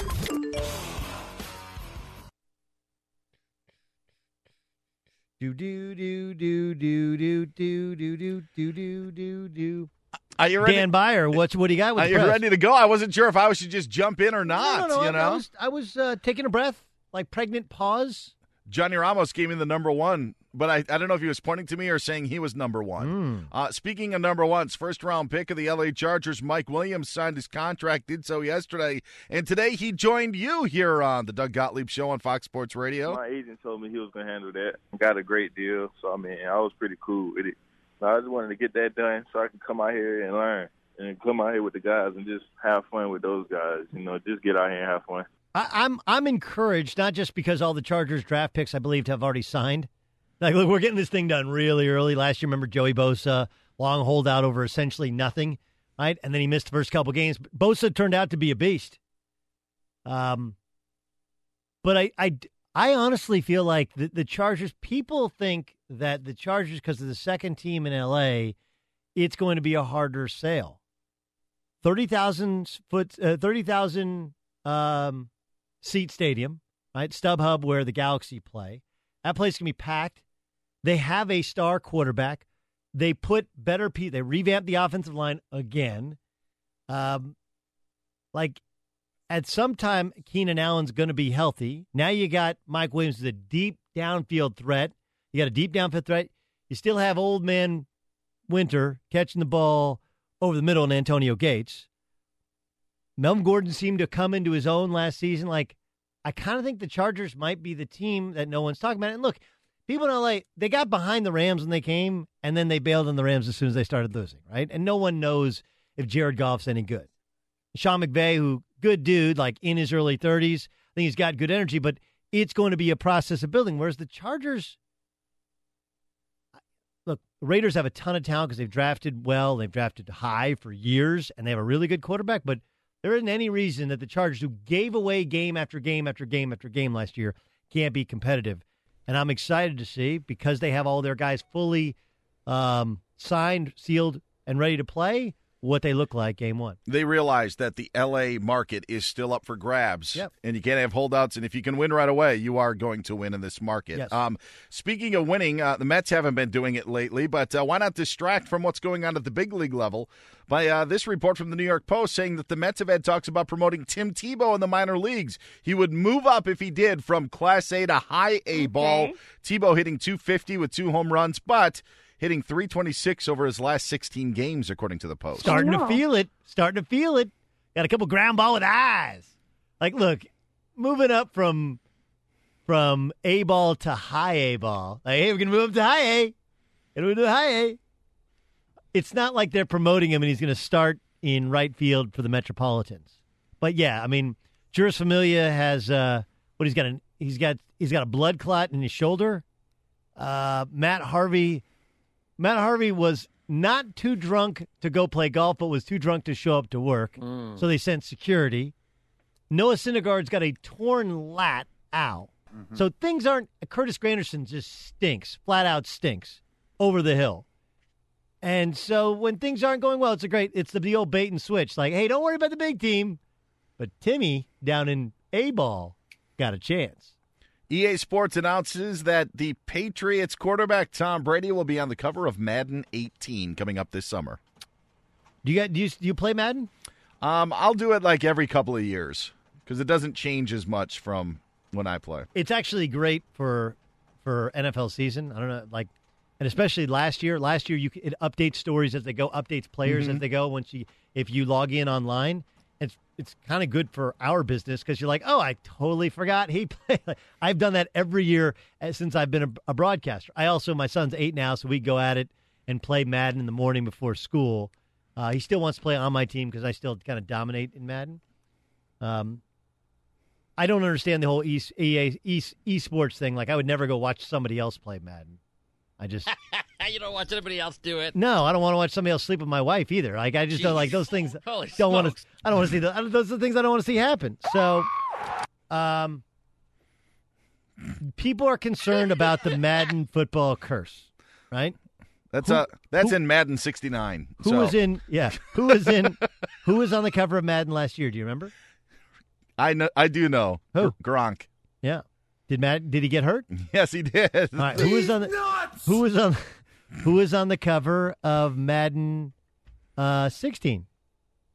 Um I, I do know that. Yes. Yeah, Odell Beckham Jr. Did he get hurt? Um no, not that year. No, he did not get hurt. He did not get hurt that year. The year before that, I think it was Richard Sherman, right, who, Yep. who didn't get hurt. Yep. So we we've pretty much gone away from this. They had the, you know, they had Barry Sanders 25th anniversary one. They had Adrian Peterson who didn't get hurt that year. I don't think.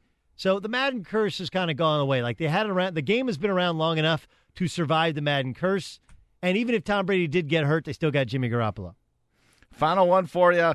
Two women in Jonesboro, Arkansas have been busted for stealing a tractor trailer full of Little Debbie snacks. The trailer went missing early Wednesday after it was taken while it was sitting outside of a storage unit. Over $5,000 of Little Debbie products were in the trailer, according to the person who actually owned the Snacks. truck. $5,000 worth of Little Debbie. Zebra cakes, my favorites. Zebra. I was getting. That was my next question. Uh, what about you guys? What's your What's your favorite Little Debbie? Got to go zebra uh, cakes. Really? Yeah, love them. Zebra cakes are the ones where they're like yeah, uh, white and white and black, right? It's all it's and it's like white, swirled. white frosting, white cake, white frosting on the inside, and then just black frosting stripes on the outside. Yeah, but they also have what? What are the black ones that are like swirled like chocolate on the inside? Like those, but but none of these are my favorites. By the way, my favorites are the oatmeal cookies. Oh, There's sure. banana twins, banana pudding rolls. Nutty bars. There's nutty bars. I like those. Marshmallow supremes. Uh, there's a cheese Danish. Uh, Swiss cake rolls are what those are called. I would go oatmeal cream pie one, Swiss cake rolls two. And that's the press. Hey, get out there and press. That was the press. And they were like 99 cents. Are they still 99 cents for a box? So there had to be 5,000 boxes in there, right? If it was, it was like, like when you're trying to calculate like how much, like when, when, when they say like, well, there's uh, $5 million worth of cocaine was taken off the street today, right? And there's like big packages of, did, big big packages of cocaine. Like that, that's a, a lot of cocaine, but you have, there's a calculation there. It's a pretty easy calculation with De- little Debbie stacks, right? Like, but it was, is that what you said, Dan? It was Five thousand, yep. Five thousand dollars. So that had to be five thousand boxes because it's ninety nine cents a box. Simple as that. What Gregg Popovich and Aaron Rodgers have in common. Next. You can find out what other people in your area paid for the same car you're looking for, and on average, save over 3000 off MSRP. Whether you're looking for a new or used car, visit TrueCar to enjoy a more confident car buying experience. The Gottlieb Show, Fox Sports Radio. Hey, have yourself a great weekend. We're getting close to summer. That means lake and uh, beach season. And have a good time. Enjoy the water. Make sure you can swim. You're out in uh, West Coast, sharks, right? Like Sharknado. Um, but if you're drinking, don't drive. It's like no excuse anymore, right? With Uber, it's like no excuse. None.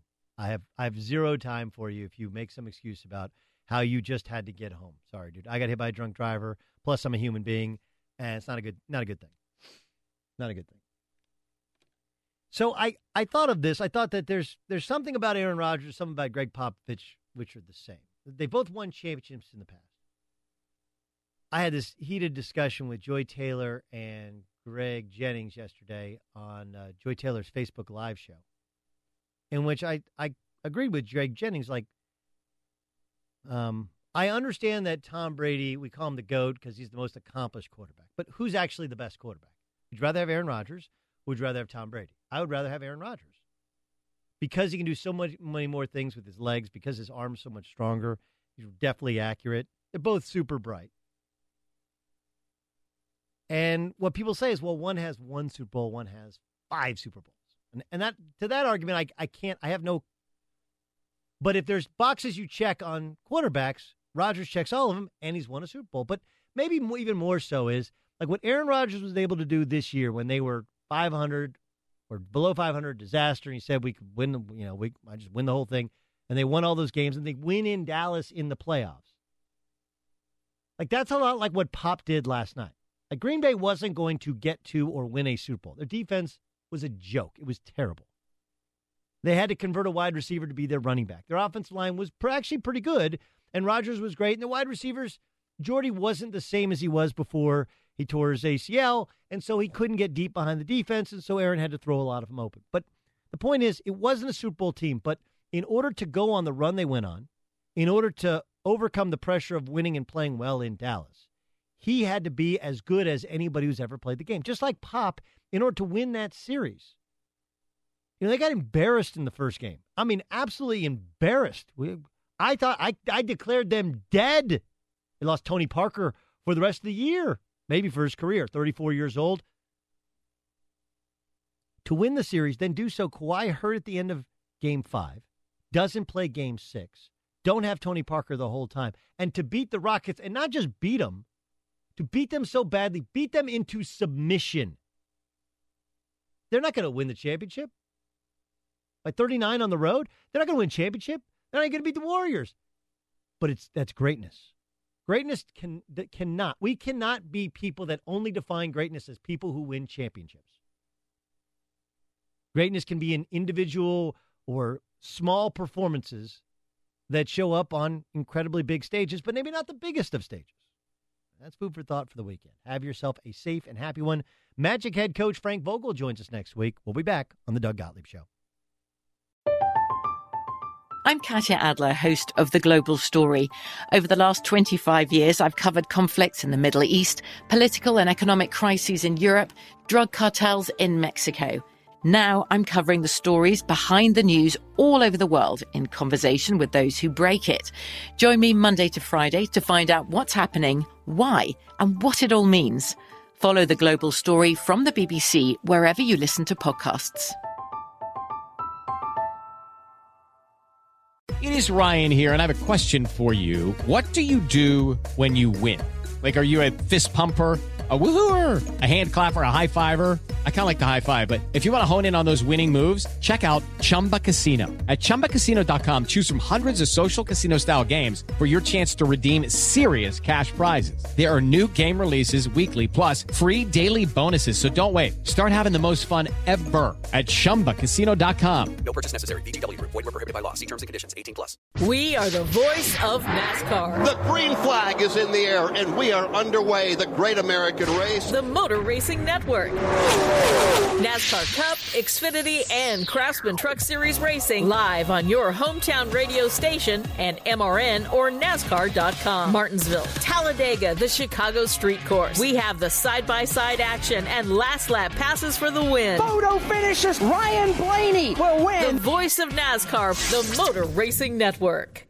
Xumo Play is your destination for endless entertainment. With a diverse lineup of 350 plus live channels, movies, and full TV series, you'll easily find something to watch right away. And the best part? It's all free. Love music? Get lost in the 90s with iHeart 90s, dance away with hip hop beats, and more on the iHeartRadio music channels. No logins, no signups, no accounts, no hassle. So what are you waiting for? Start streaming at play.xumo.com or download from the app and Google Play stores today. All you can stream with Xumo Play.